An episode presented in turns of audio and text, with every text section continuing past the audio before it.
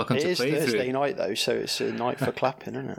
Yeah, well, is that what people do on Thursdays? Clap. Yeah, Steve Erickson claps a lot, you know, when we record with him. does he? Oh, we've started. Sorry, Andy. Sorry, Andy, Go you on. go. I think we started half an hour ago, to be honest, but given the way things have gone, then I think this is probably we're doing not too badly. So, hello, welcome to Playthrough, where four professional podcasters, which is what we are, play through part two of Until Dawn, covering chapters four through to seven. This is episode 22, which by my reckoning is. Uh, we missed it out last time, actually. I forgot to. Very remiss of me, I forgot to put in the episode number last time and got told off by Mads because. It's a very important feature of the podcast. So this is episode 22. Welcome, everybody. Uh, joining me, Andy Gilmore, we have Jim Middleton. Good evening, Jim. Hello. We have Chris Worthington. Hello, Chris. Hello. Hello. And we have Mads Christensen. Good evening, Mads. Good evening. Thank you for your patience, gentlemen. Um, you wouldn't be aware of this as a listener, but we had a couple of technical hitches getting things up and running owing to. Um, we're going to blame internet connections. It might be my technical incompetence. It might be a combination of both. But we're here now. We're recording, and hopefully this makes sense when it's all put together. So, everybody well? Everything okay? All good. Yeah, fine, thanks. I'm a little perturbed. Perturbed? Do tell. Yeah, perturbed. Well, I didn't number my notes, my pages of my notes. So while you were fannying round with your internet connection, I was busy Troubleshooting, Chris. It's called troubleshooting. organising my pages of my notes, at, and I feel like I've probably still not in order. So if I start talking about chapter seven in the middle of chapter four, do stop me. We should hopefully pick up on that. No problems at all.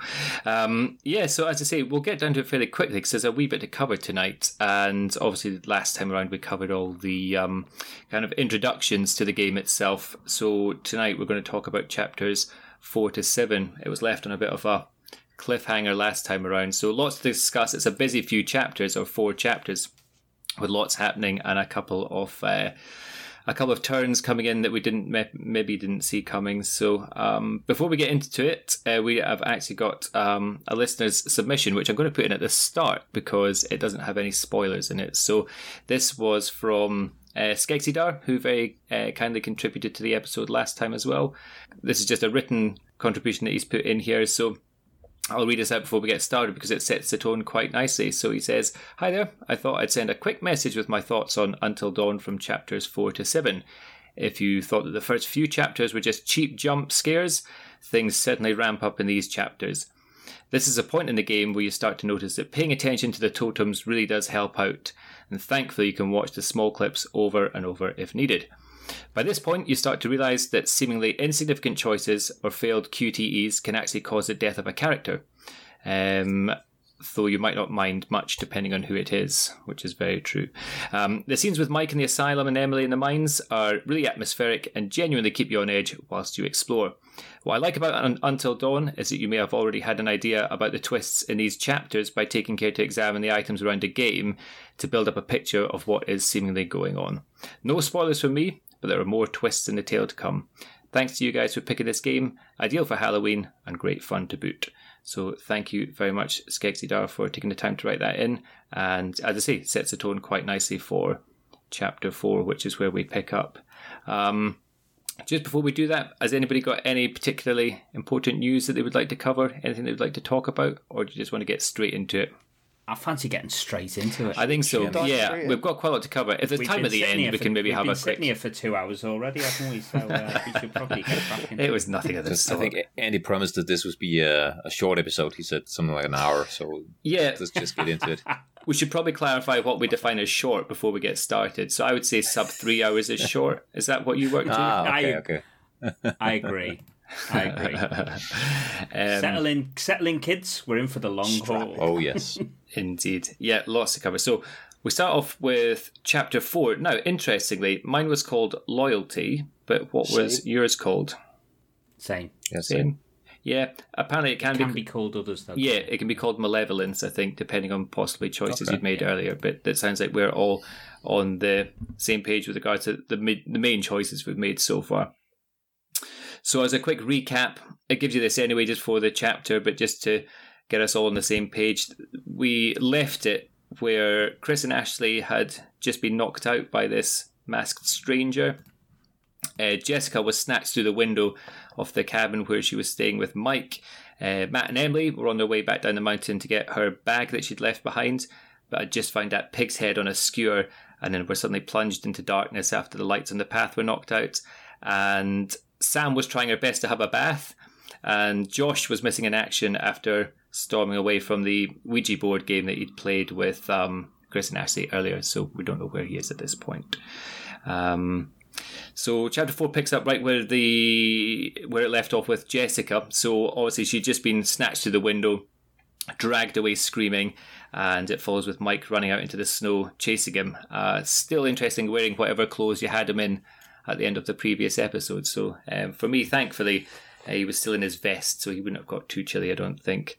And he's got the uh, the rifle that he was messing about with earlier.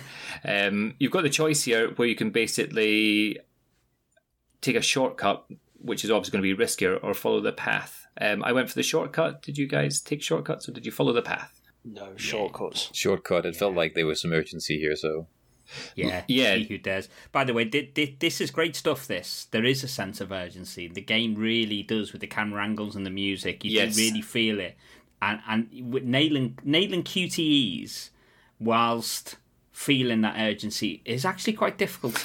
Yeah. Yeah. Did you also notice a change in the time that you've got to make the button presses as well?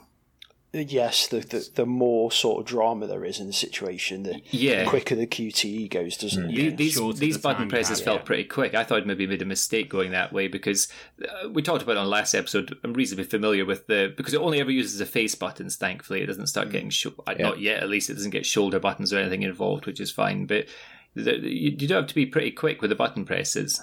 Um, Yeah. I did you have succeed? been- does it does it actually only use three of them? Isn't it just? Uh, have you ever been? Have, you, have we ever had to press cross? Isn't it always square, circle, or triangle? You do have to press cross. Is I'm cross? sure. I'm, I've just. Yeah. I think so many years of playing PlayStations, I, I've just internalized where those keys are. Yeah. So Likewise, yeah, I couldn't actually tell you, Matt, if uh, if it uses three or four, but yeah, you have, Yeah. you had to be a wee bit quicker. Did you guys kind of get through the section successfully? There was no, you didn't fail any of the QTEs. I had an No, I don't absolute think so. mare with this. I Oh, mean, no. God. yeah. Okay, yeah, what I- happens? well, I think because I'd had a couple of days between when we finished the last chapter, so chapter three, and I'd had a few days off before starting four, and then pretty much you're straight away into these QTEs on you, and I just What wasn't. kind of excuse? I wasn't kind of excuse expecting it, that? You're Chris. I wasn't You're expecting. pressing buttons on a controller I that know, you've but I been wasn't using for expecting it. 25 Poor Mike, years. he was stumbling around like he'd been on the booze all night. he was he was falling over. He was trying missing jumps, and then um, Mate, you, well, you can't blame your incompetence on not having played the game for three days when all you're doing is pressing buttons. well, I'm my sorry. my incompetence had consequences. I tell you that. Did it ultimately have any effect on? Obviously, nothing happened to Mike. He still kind of completed the scene, did he? yes, he made it to the. Uh, the it's like a mine, isn't it, where you end up? Yeah, exactly that. I, so I failed the f- I failed the first one, but but but landed all the others. And after failing the first one, I thought, oh god, I'm having a mare. And then actually kind of got my got myself together and did manage to land the the others. So I think I was uh yeah in terms of the consequences, I I passed.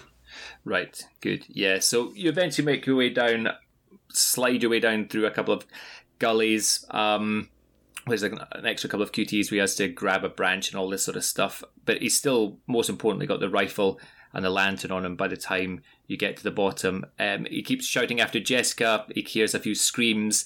Um, as you say, the music's getting pretty tense. The stakes feel very high at this stage.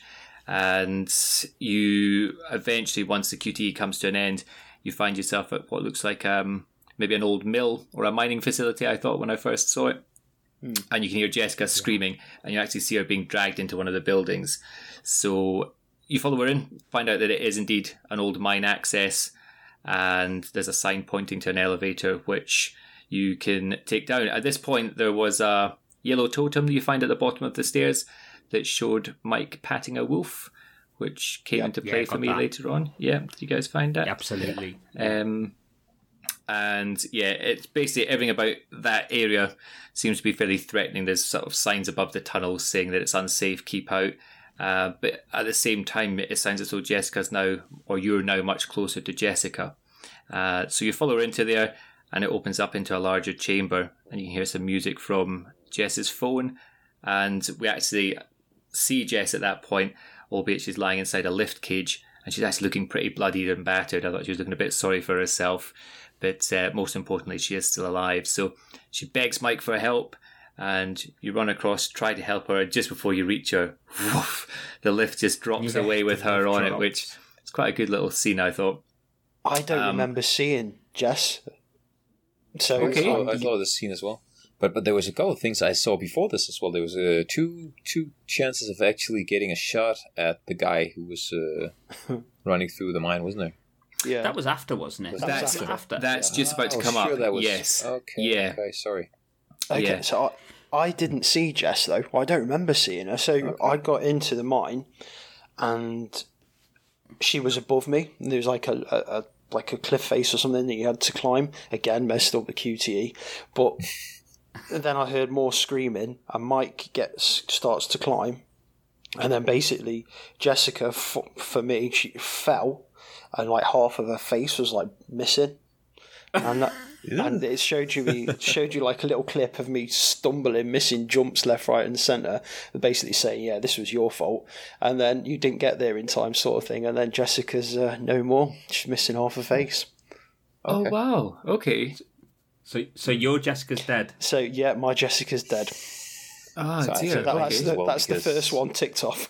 I got the same as Andy, I think, where she was lying on the elevator or whatever it was, and you go there to, to get her, and, and all of a sudden the elevator just drops like that. Yeah, and that's what she, happened to She must have been killed there as well. Yes, Oh, I'm not sure. Uh, she could. Yeah, I- Yeah, I think it would have. Well, I think if she was dead, I'm working on the assumption that if people die, it will quite explicitly show you that because we get an example of that later on. And then it sounds deaf. I didn't see what you saw, Jim, so it sounds as though We, we also get an example of the opposite, mate. Yeah, we do. Yeah. Yes. Uh, it- yeah. I, I think she's still alive. I'm going Yeah, with that at this hunch. point as well. Yeah, that's Okay, what my okay. gut instinct is. Um, She was she was very hurt though in, in my version when she was lying there. on- yeah, oh, she looked in a the elevator as dreadful well. state. Yeah, no two ways about it. Um, so this She's actually quite a nice girl when she's unconscious, isn't she? Yeah. I prefer her that way. She's definitely a bit more pleasant, yeah. So this lift drops away, and at the same time, uh, there's a platform above that collapses and very handily creates a ramp, and we can see somebody on it. I think this is a point that you're talking about, Mads. We can see somebody on it looking down at us. So Mike shoulders the rifle to take a shot.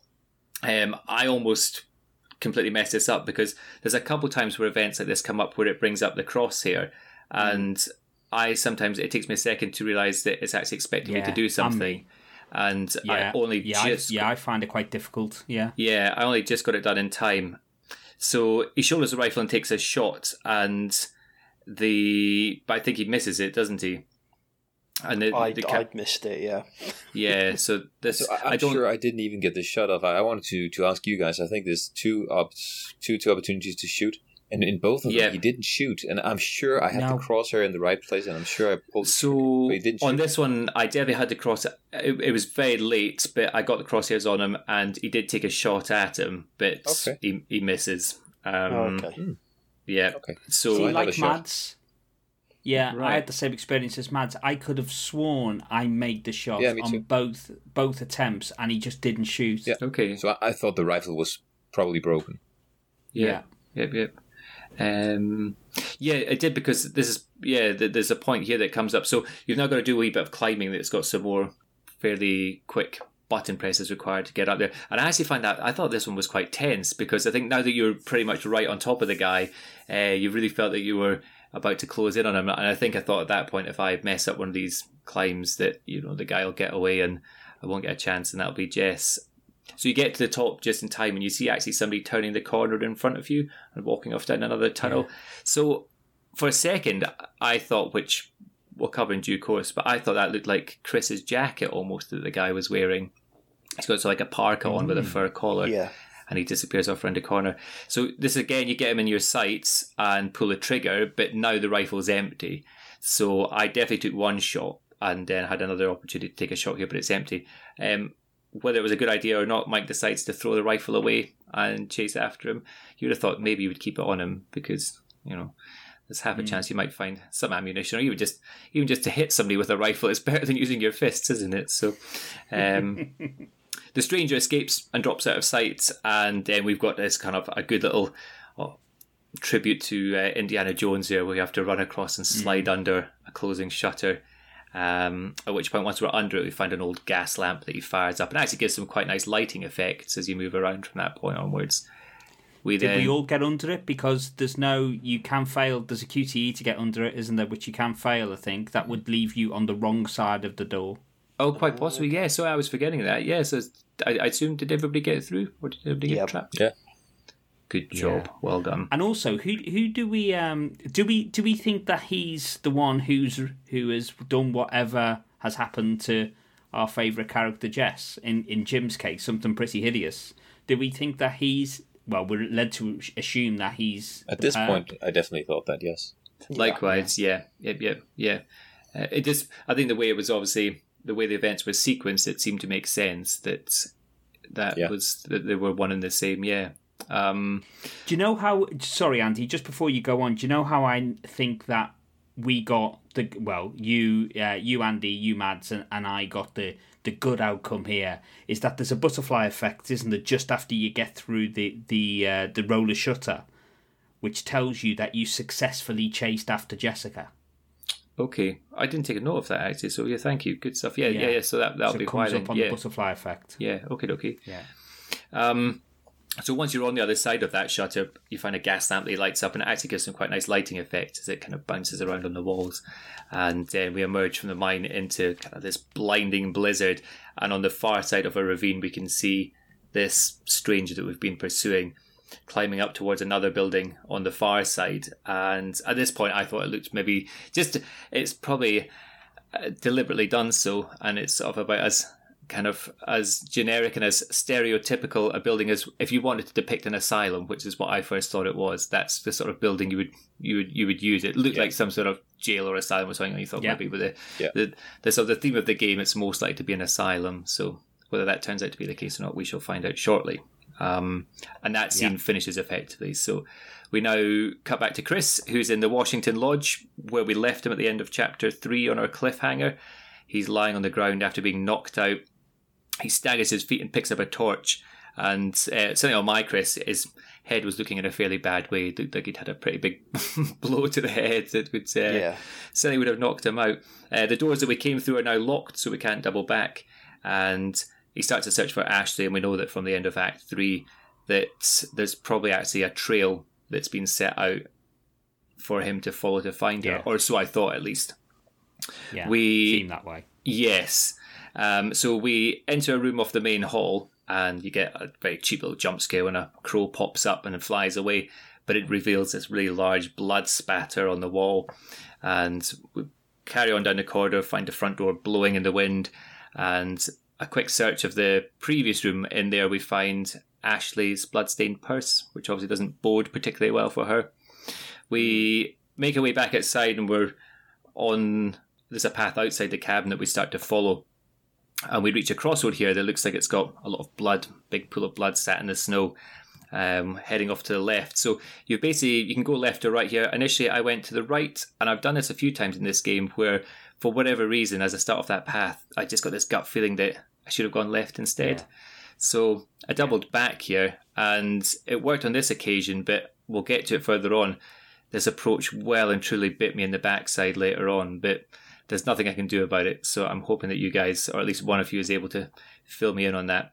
Um, so you do go back down this, or I went down this left hand path, and there's a good jump scare on that one actually. Um, because as you're walking down it at the far end of the path, you can see a lantern hanging on a tree, and that's obviously designed to kind of, and you can see something underneath it as well. Yes. So that's obviously designed to get your focus. So you're looking further ahead, and then similar to what was in that truck earlier, there's another sort of spring-loaded. Well, that's a full kind of almost like a full mannequin or corpse that pops up Yeah. this time, isn't it? Uh, Right in this, right in front what of was us. it? What was it for you that popped up, Andy? Oh, um, I have just, I, I just put like a ghoulish. I've, I've written a ghoulish mask. Yeah. So mine was a scarecrow. Okay, all right. So mine was Full- sort of fitting in with full my gore effect, I think. Yeah. Yeah, mine Yeah. was a, a clown. Okay. Was it? Yeah. More of those clowns for you, Jim. Yeah. um, and so this leads you to a wee d- dead end, but there's a uh, black totem down there, a death totem. I couldn't really make out what's happening in this one, but I thought it looked like maybe Chris either hanging or being pulled up into the trees, either or. I couldn't work it Yeah. out. It was you, all you could see was basically I somebody's think I got legs, and it looked as though there was they were basically being dragged up into the trees or something. We also find another Yeah, I've got head. Chris hanging in my notes. Okay, yeah, yeah, yeah. That's what it looked like to me. So we find another another pig's head covered in blood next to the tree, um, and this is a point at which I basically double. Well, you basically have to double back and took the right hand path instead. So this leads us to another large cabin that's got a light on outside, and it sounds like as you go inside, it sounds like you can hear somebody sobbing. Which right away, just anything like that, just gets the hairs on the back of my neck standing up Yeah. and Ashley calls out to Chris, but she doesn't know where she is, and she's basically trying to kind of talk him towards him. Uh, the cabin again just looks like a really kind of it gets had a real kind of deliverance feel to me, where it's got kind of all these Yeah. sort of taxidermy items and hunting kills and trophies all littered around. And Ashley's yeah, telling creepy.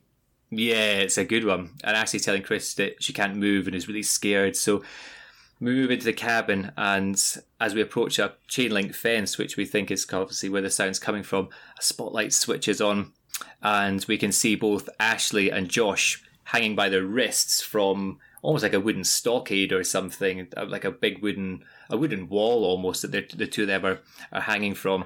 And then right away, uh, your kind of attention's drawn to this kind of a large circular saw device, kind of like a pneumatically driven circular saw device, a couple of meters in front of them, and then it's got basically a track that leads, or two tracks that lead from this thing towards each of um, Ashley and Josh. So it doesn't take much to work out probably where, where this one's going when you first see it.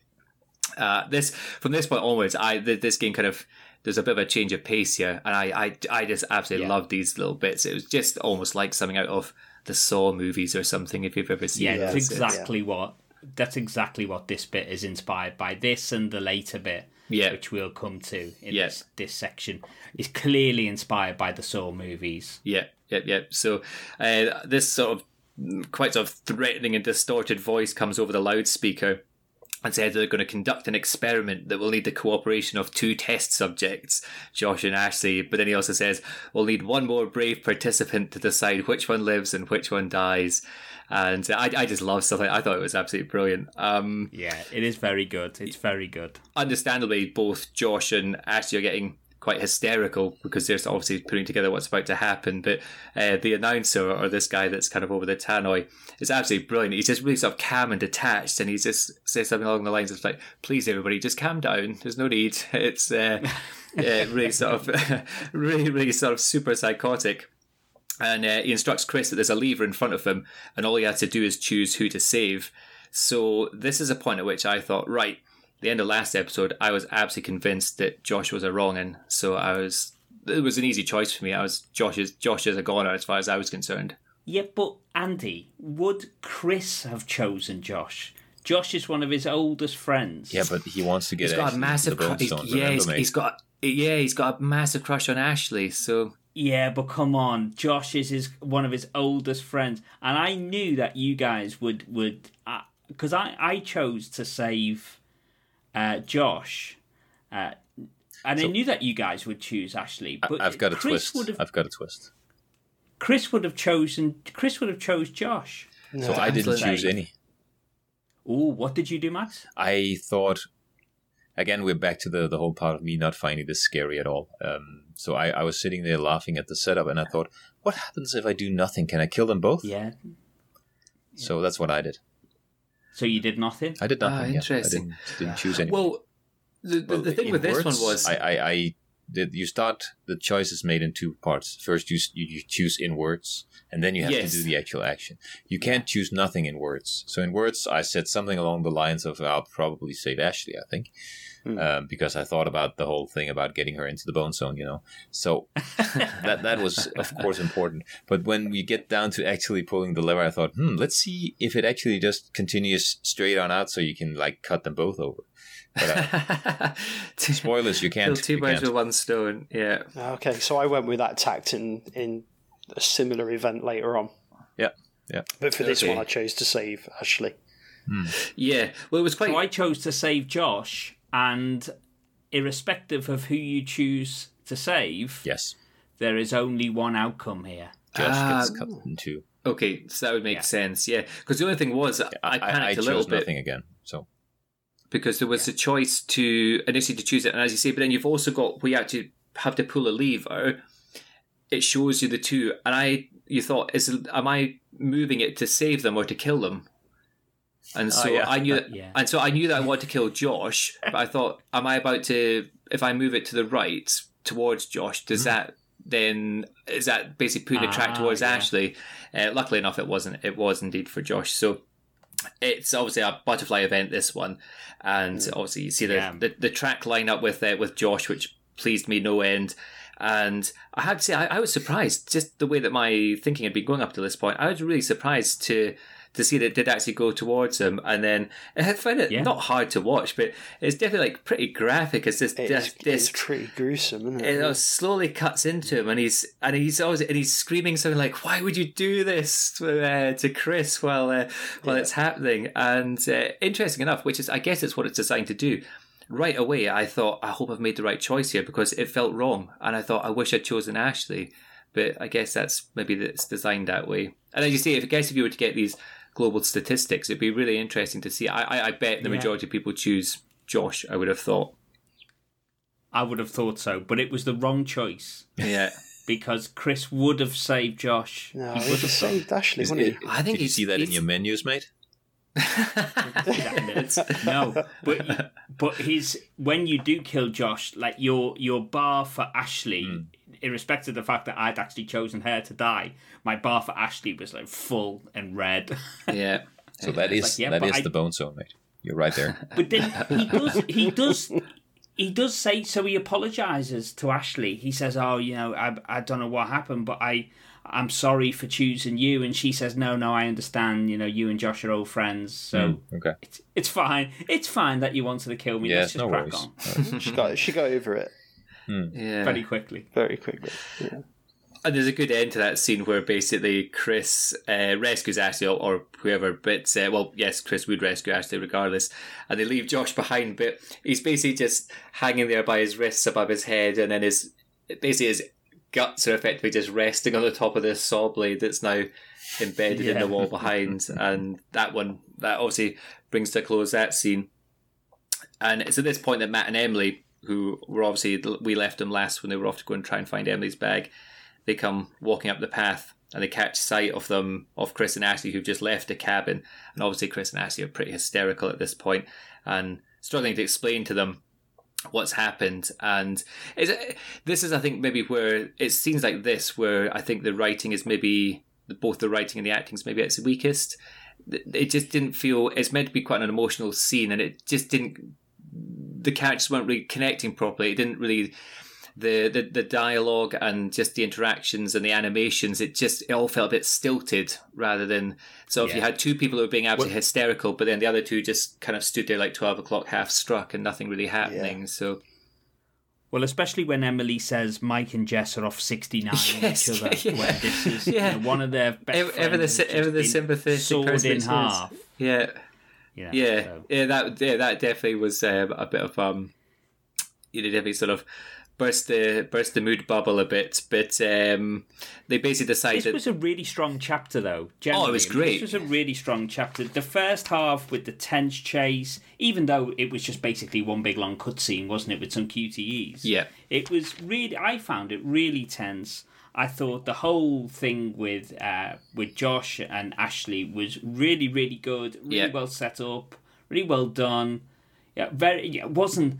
It wasn't scary because yeah, the way that Saw isn't scary, it is almost comical, but it's still I th- I found very effective. And the the conclusion I came to, uh, where it, my head was after chapter chapter four, was this game is actually quite good when they're not speaking and the characters aren't interacting with one another. The Yeah. game is actually good. Yeah.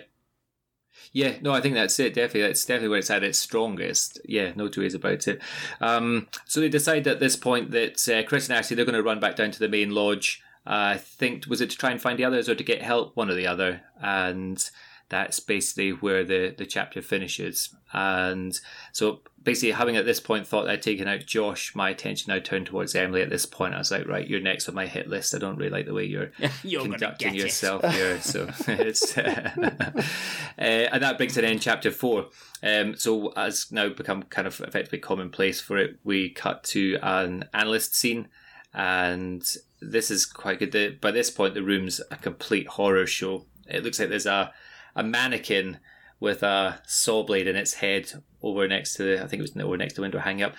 Now, I wondered, was this supposed to be a clue for later, do you think? Or now that looking Wow. back on it, was it a nod to kind of what was what was happening? Um, the other thing I noticed at this Well, I point was missed that. I missed that at the time, but now you mention it now, it feels massively obvious, doesn't it? That Yeah. there's a pointer as to what's to come.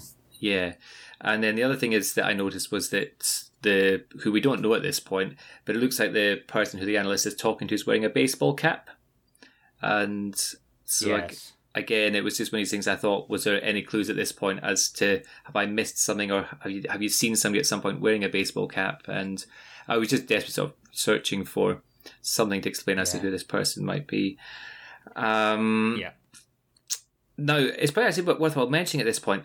I am absolutely kicking myself because up until now, when you come across, when you see the little shining object you can pick up, I have only ever tried to rotate something to, basically to see the, the underside of it.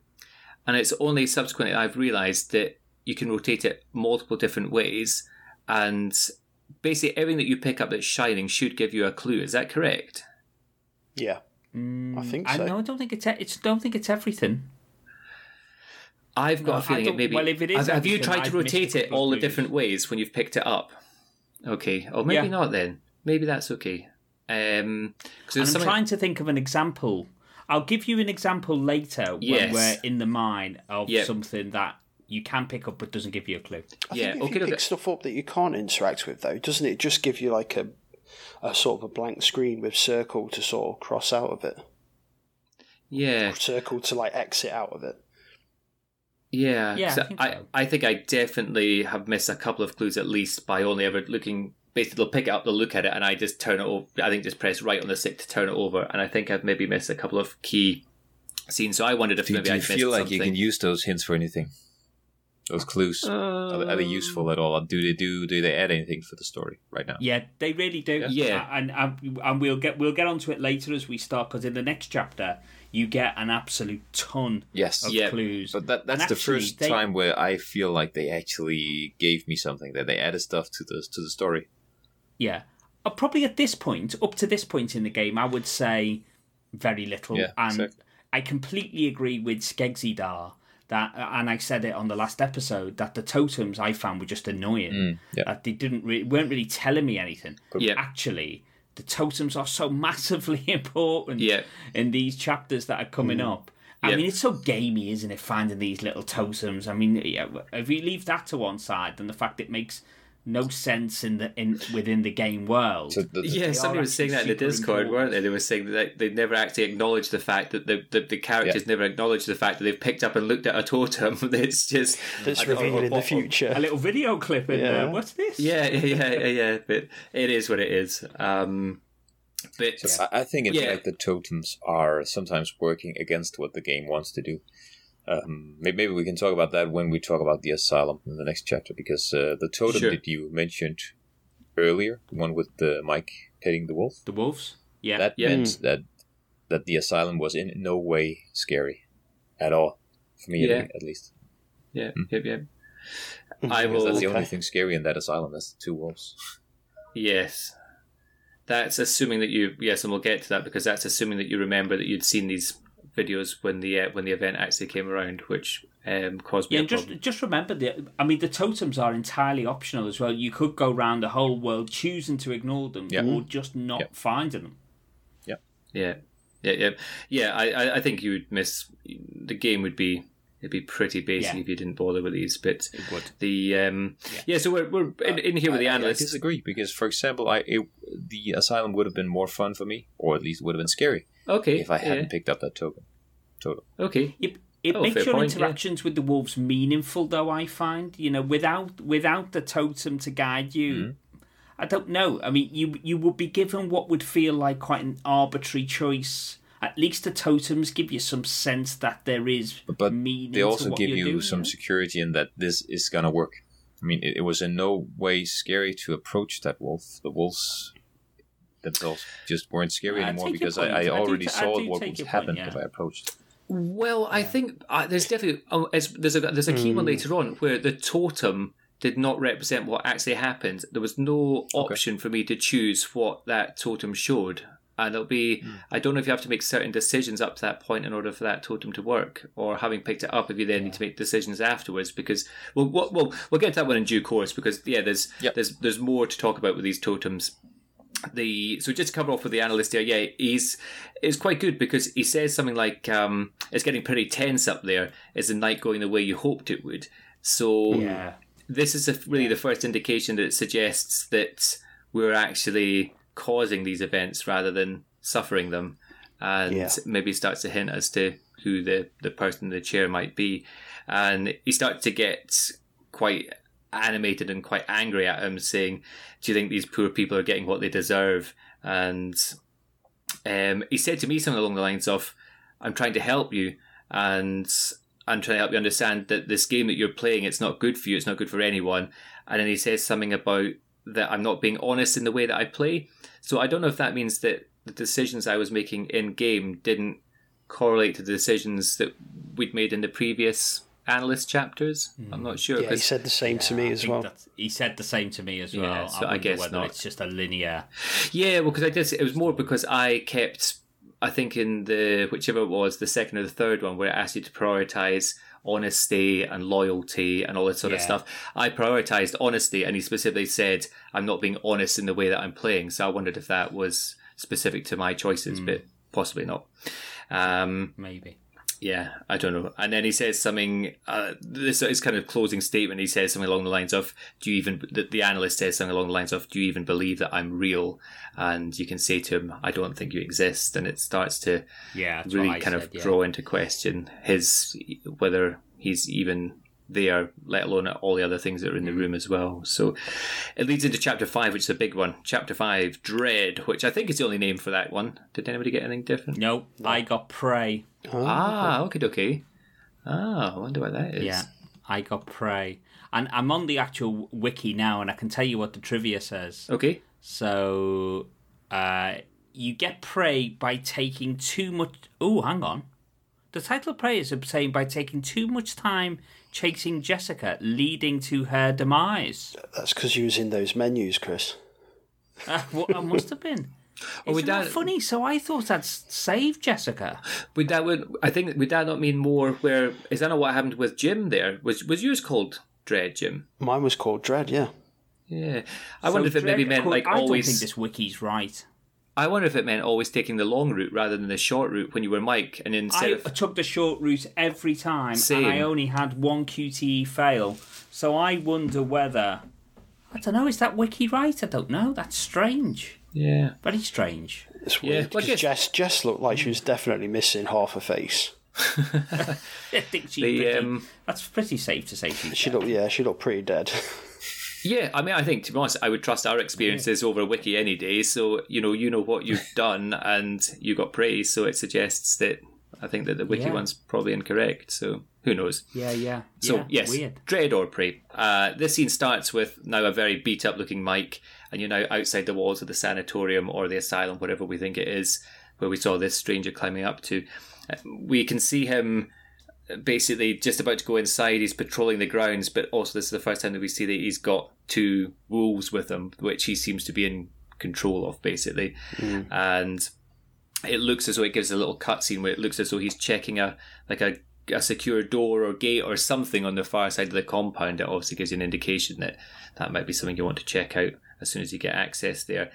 When you go over the wall here, though, the music starts to get really tense. You get these really dramatic Yeah, sort of drum good. beats that are coming on, really sort Yeah, of it's really thumping drum beats, and then also you can keep keep hearing the wolves howling in in the background. I, I thought this part felt Yeah. quite quite tense, yeah.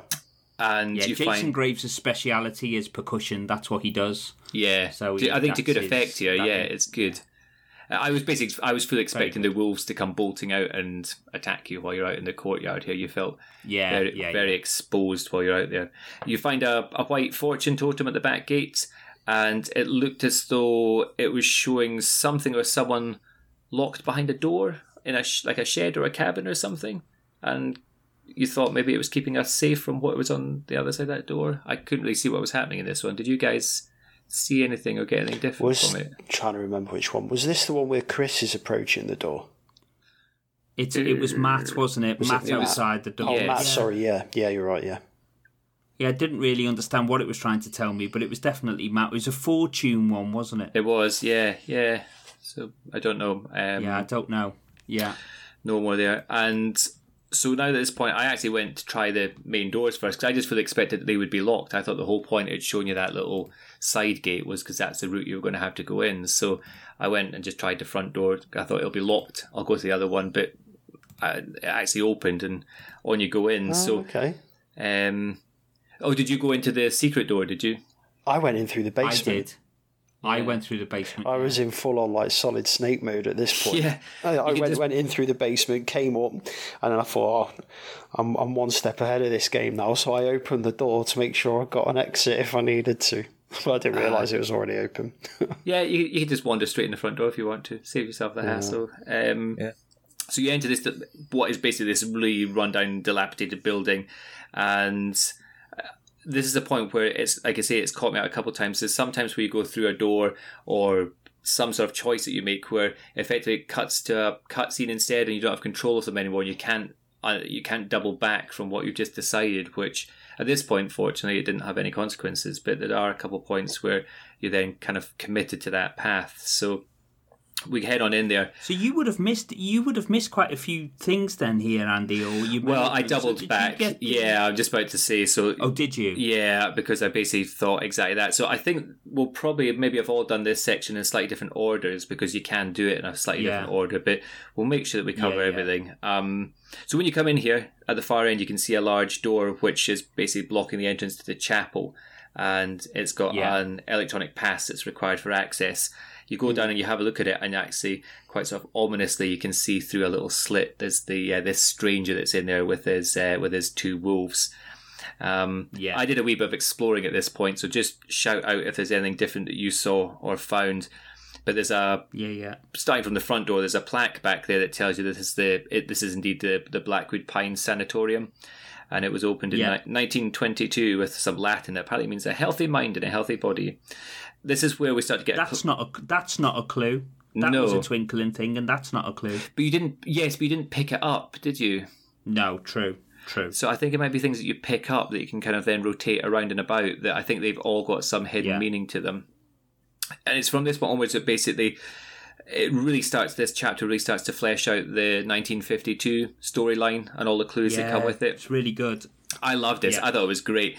So I did as well. I got quite into the story, the 1952 story. Definitely. Yeah, it's cool. It's oh, it just it just sounds so horrific. Basically, it's uh, that you kind of quite like you quite enjoy hearing all the little bits about it. So we've the, the first one's basically it was a note um, that was written back in 1952 asking the staff to prepare the beds for miners who were rescued after an incident there. Basically, we assume that was the mine collapse. And like I say, this chapter now sort of focuses heavily on those. Um, it also says something along the lines that the, the press are going to be in attendance and under no circumstances must access be given to the psychiatric ward. So again, alarm bells are ringing. You think there's, you know, the fact that there's a psychiatric ward in here somewhere. And it also Yeah. gives us a name. It says uh, failure to adhere to that would reflect badly upon a Mr. Bragg, which I think is the first time we've heard of him. We've not heard of him up Yeah. until this point. Um, and the sanatorium as a whole, and it says on the spot dismissal is threatened for non compliance with it. So obviously they're taking it very seriously, and we'll find out why subsequently. There's a doorway off to the right that goes to in some admin offices. I was able to prise open a safe there where you find another clue. It's basically a batch of Yeah. 30 clocking in cards uh, for the mine Yeah. that the miners would use to say when they'd start and stop their uh, their shift. There's also a camera there with a broken lens, and once Yeah. you inspect it, it appears to be deliberate. So this is a point at which I thought. I've missed something outside. So I now went back outside. I went through that Okay. side panel, uh, which basically gives you access to a basement level. So you jump down there. But I thought again, I've made another mistake because once you do jump down, you well, at least I thought I was then committed to that route. So I thought I was stuck there. Yeah.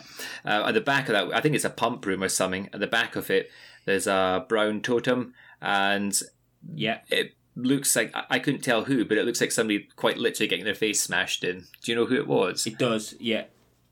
You can't tell who it is. No, but uh, it's, A it looks like gory, a, a gory death. it's a pretty miserable one for whoever it is. Yeah, um, Yeah. And then having picked it up, you can then slide an oil drum across, which you can use to climb back up to the upper level. And then that, I guess, gives you access the way that you guys would have come in in the first place, where you climb up Yeah. through a hole in the ceiling that brings you back up to the ground level, which is right next to the front door where I came in. So we're kind of back on the back on the same page now. And we come back through the off- the admin offices now, and there's a you see the first sign there for a morgue, which again, just all these things that between the morgue, the psychiatric ward, you the fact you're in the sanatorium now. This is sort of really starting to get, for me at least, this is- I was starting to get a wee bit creeped out in this place. I'm not a massive fan of things like this, so Yeah, I was um, I was dreading opening those uh, like I don't know what you call them, like the little storage, the body lockups. Yeah, oh, I was yeah. dreading Oh, I know. You just you, you, you know that something bad's coming. so um, Mads, you're not. You're, you're at at this point. You weren't. Didn't find this creepy at all. Yeah, but it's such a classic setting. I mean, it's I know it it's, is. I know it's such it a is. trope. So so uh, yeah, it, it was it was tense. I guess uh, it wasn't scary. No, I, I would. I found this this whole section yeah, re- really good because Yeah, Yeah, I like liked it as well. it's- This is my, my favorite yeah. chapter. yeah, yeah, it's good. I did. f- It I is did find it quite tense, creeping around every corner and opening the doors and. But yeah, I mean, I think the the way I, I measure it is when I'm when I'm when I'm actually scared at something, I will be sneaking around. I will be just a bit anxious of looking around the next corner. I never get this Yeah. in this game. I will just be walking around, maybe even pressing that button to walk just slightly faster to get to where I want to go. Oh really? Yeah. yeah. Really? I think that's one of the good things about the fixed camera. You know, when you're playing Yeah. a game in third person, you'll you'll try and manipulate the camera, won't you, to try and see what's around the corner. Yes. Yeah, exactly. Whereas this, you can't. It's that fixed camera. So you, mm. the first time you go around that corner is the, whatever's there is is Yeah. it's the first time that you see it. But but this this Yeah, this part could have been so scary if we hadn't had that totem, as I mentioned earlier on, because those two wolves are what's scary about this asylum, if you ask me. Um, Yeah. they- they do look scary and they're growling a bit, and there's even a scene coming up very soon Yeah. where we'll be chased by one of them, and and that really wasn't scary because I've already seen in the totem, hey, it's there's a possibility of just petting the damn things, so I'm just going to do that once they they approach me. So that's my thinking when I was playing this. Okay. So you're trusting you're trusting the totems then. Yeah, yeah. This was a this this totem was one of those that's called a possibility or something like that. So yes, I do trust. was what they a say. guidance, Yeah, guidance, guidance something like that, totem. yes. Yeah. Yeah. Yeah. Okay. Yeah. Um, so in this back room here, there's some more clues to the 1952 case. There's a newspaper cutting about a reporter, a guy called Chuck Bernstein from the Alberta Bugle. We find out was assaulted and hospitalized by uh, security personnel. Uh, he was trying to basically get an interview with the miners after they'd been rescued. Um, and we find out at that point that they'd spent three weeks underground. And it also refers to a Jefferson Bragg, who's obviously this Mr. Bragg, as being the sole proprietor of both the mining company but also the, the sanatorium. So there's obviously some connection there. Mm. And he had blamed this reporter, the Mr. Bernstein, for trespassing. And apparently the argument or the assault arose from an argument about the reporter's camera, which was confiscated immediately before the attack. So I was thinking that he was obviously there snooping around trying to get photos of the miners to prove that maybe it didn't quite match up with what was being reported or something. Um, Yep. There's, uh, as with all these ones, there's, there's a twist. Um, and it also updates the clue from earlier about the camera having been found with a broken lens. Uh, there's another one in the next room, and it starts to get quite dark. There was uh, uh, some medical notes for the rescued miners that were written by a Dr. Bowen, and it tells us that 12 emerged from the mine alive. But obviously, we found those. I think it was the 30 punch cards we found, something like that, wasn't it? I think. Yeah, Um, like that. Yeah. So where's the other eighteen? Yeah, and it says here that despite the time underground, they appear to generally be healthy and well fed, and um, believed to be as a result of finding emergency food supplies. But if you've been watching that events of the past video reel that plays each time you pick up, you already know that there's that right away. You, you thought, well, there's been some sort of cannibalistic tendencies going on down that down that way that uh, that explains it. Uh, but it does say that the, the kind of the, the doctor's main concern related more to their mental state and uh, the patients having been affected by their time in the mines. So uh, it tells you that as a consequence, they've been closed off in A wing of the sanatorium and awaiting psychological evaluation. So uh, we make our way, effectively, I guess, in that, that same direction down towards the morgue. And when we get there, there's basically a table that blocks our way. It's basically jammed the door in towards the morgue and there's a bloody machete that's basically been pinned in the top of it that yes. you can that you can pull out. So he basically pulls out. I think was that a choice or did you have to do that? I don't remember. No, that's a choice. You don't have to get it. Okay. Did you, you guys take it? it? Did we all get it? Yes. Yeah, I got I it. Yeah. Yeah, anytime if there's it's important if there's the option to take a machete into some, you know, yes. I'm taking it. That's for sure. So yeah, well, we all took that. Then that's fine. And as you come into this next room, it looks like this really horrible, which again is something that just really creeps me out. It was the exact same in Dead Space. There's something about really kind of run down medical wards that I just find absolutely terrifying. So, in one of the rooms, there's a wide curtain that you have to peek behind. I, I was fully expecting a big jump scare there, but ultimately one never came. Although you do find yeah. like a restraining chair that's covered in blood, and it tells you that it looked like it'd been used in some weird experiment. So it doesn't elaborate yeah. on that, but that's just just what it tells you. And then you see uh, it again later on from like the viewing area. Yeah, you actually you, you get access that, into yeah. that room. Yeah, don't you? Um, yeah. And as you go further into the ward, you find a scribble on the wall that says, "How many days will they keep us here?" Uh, but I think more yeah. importantly, it looks like it's in the same handwriting that you've seen those other signs dotted around all these other threats and posters and everything that have been left around the uh, the estate. It's in the same handwriting oh, there. That's a good. That's a good spot. I, I didn't get on. I didn't notice that. Yeah, and that's that's a clue I think for obviously for what for what's to come. Um, oh, nice, nice. Yeah. So this is again this freaked me out, Mads. Maybe this, uh, maybe at least in some way, you did. As you're walking around, you just get the shadow of a wolf getting caught in the light and getting cast across the wall, and I see it's, sometimes it's the, the, thought of it and the anticipation of it more than anything else. It really kind yeah. of starts to creep you out. And it's that it reminded me that we're definitely overdue a jump scare because you haven't had anything for a wee while now. So this is where you know that one's coming at some point. The uh, the back office has got, got has got a telegram to this Mister Bragg talking about that the press now have suspicions that something's amiss and maybe smell a cover up. And it's at that point that you hear this kind of regular clunking noise. So you make your way down this corridor and you enter this room and basically you find another mm, kind of mechanical device that's been set up. And it's basically a table. It almost looks like a butcher's block that's got a square cut out the middle of it.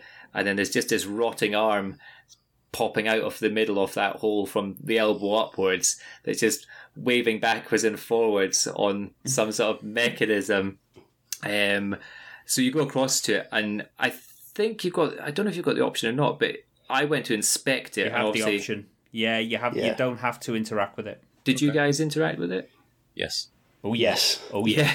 and obviously, right away, there's a jump scare that we were due. Uh, it snaps shut, and it's almost like a like a bear trap or some sort of snare that's mm. underneath the hand, and uh, it traps Mike's hand in it.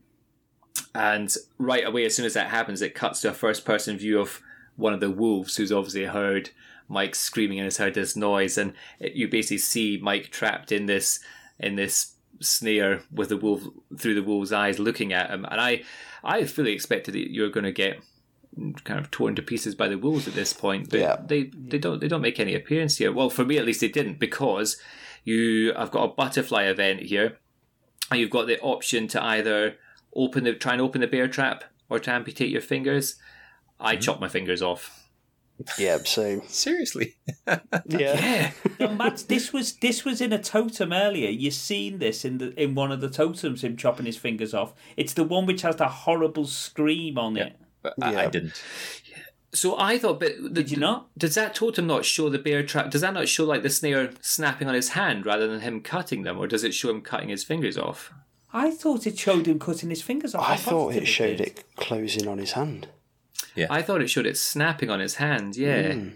Oh well, mate. I, I thought I was following the totem. I'm sure it showed. Did, did him you guys all them three just cut his fingers off?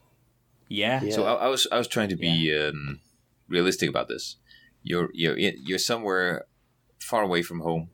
If you cut off your fingers, you're gonna bleed like crazy. So you're gonna die from from from the blood loss quite soon, unless you can get it I- like uh, cauterized. No, he, not he for just us. wraps unless somebody's doesn't unless somebody's parked a medical chest right next to the uh, yeah, exactly. right so next- so I, right next to the I, I definitely trap. thought, no, I'm not. I'm not cutting my fingers off. So I jammed the uh, machete into the bear trap and tried to open it, and that failed. It wasn't a QTE or anything. It just failed.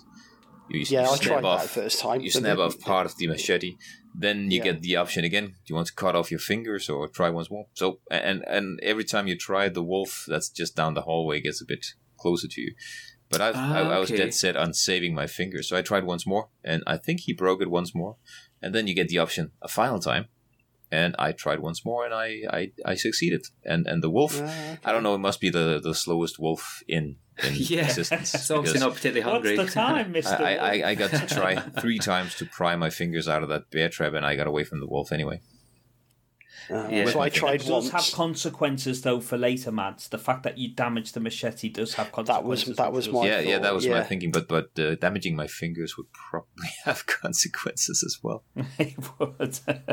Yeah, it's quite good actually. I, I quite like the fact that there's an initial kind of hesitation from Mike where he's he's sort of stood there jumping up and down and he's just I I think he's, he's like oh shit shit shit shit shit and he's obviously trying to psych himself up for it and then and he just goes for it. He t- takes a couple of practice swings and then just lops them off. It's Yeah. uh, it's it's it's pretty nasty, but as I say, fortunately for him, there's a medical chest parked right next to this, which was very considerate of them.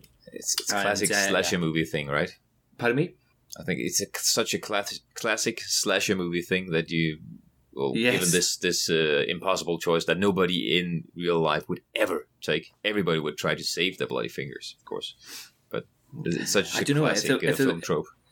If there, if, there, if there was a wolf potentially running at me, I'd, I'd probably take the fingers off. To be honest, Yeah, Yeah, and you get you get a think so. trophy as well. So it would be the end of my gaming career, mind you. So there's a good chance that I'd try and Yeah, save yeah, the yeah. Uh, try and save the oh, fingers. we can't have that. We we can't have that. We need some accessibility options going on. There. Yeah, exactly. Yeah, yeah, yeah. Oh, that's cool. That This this whole bit.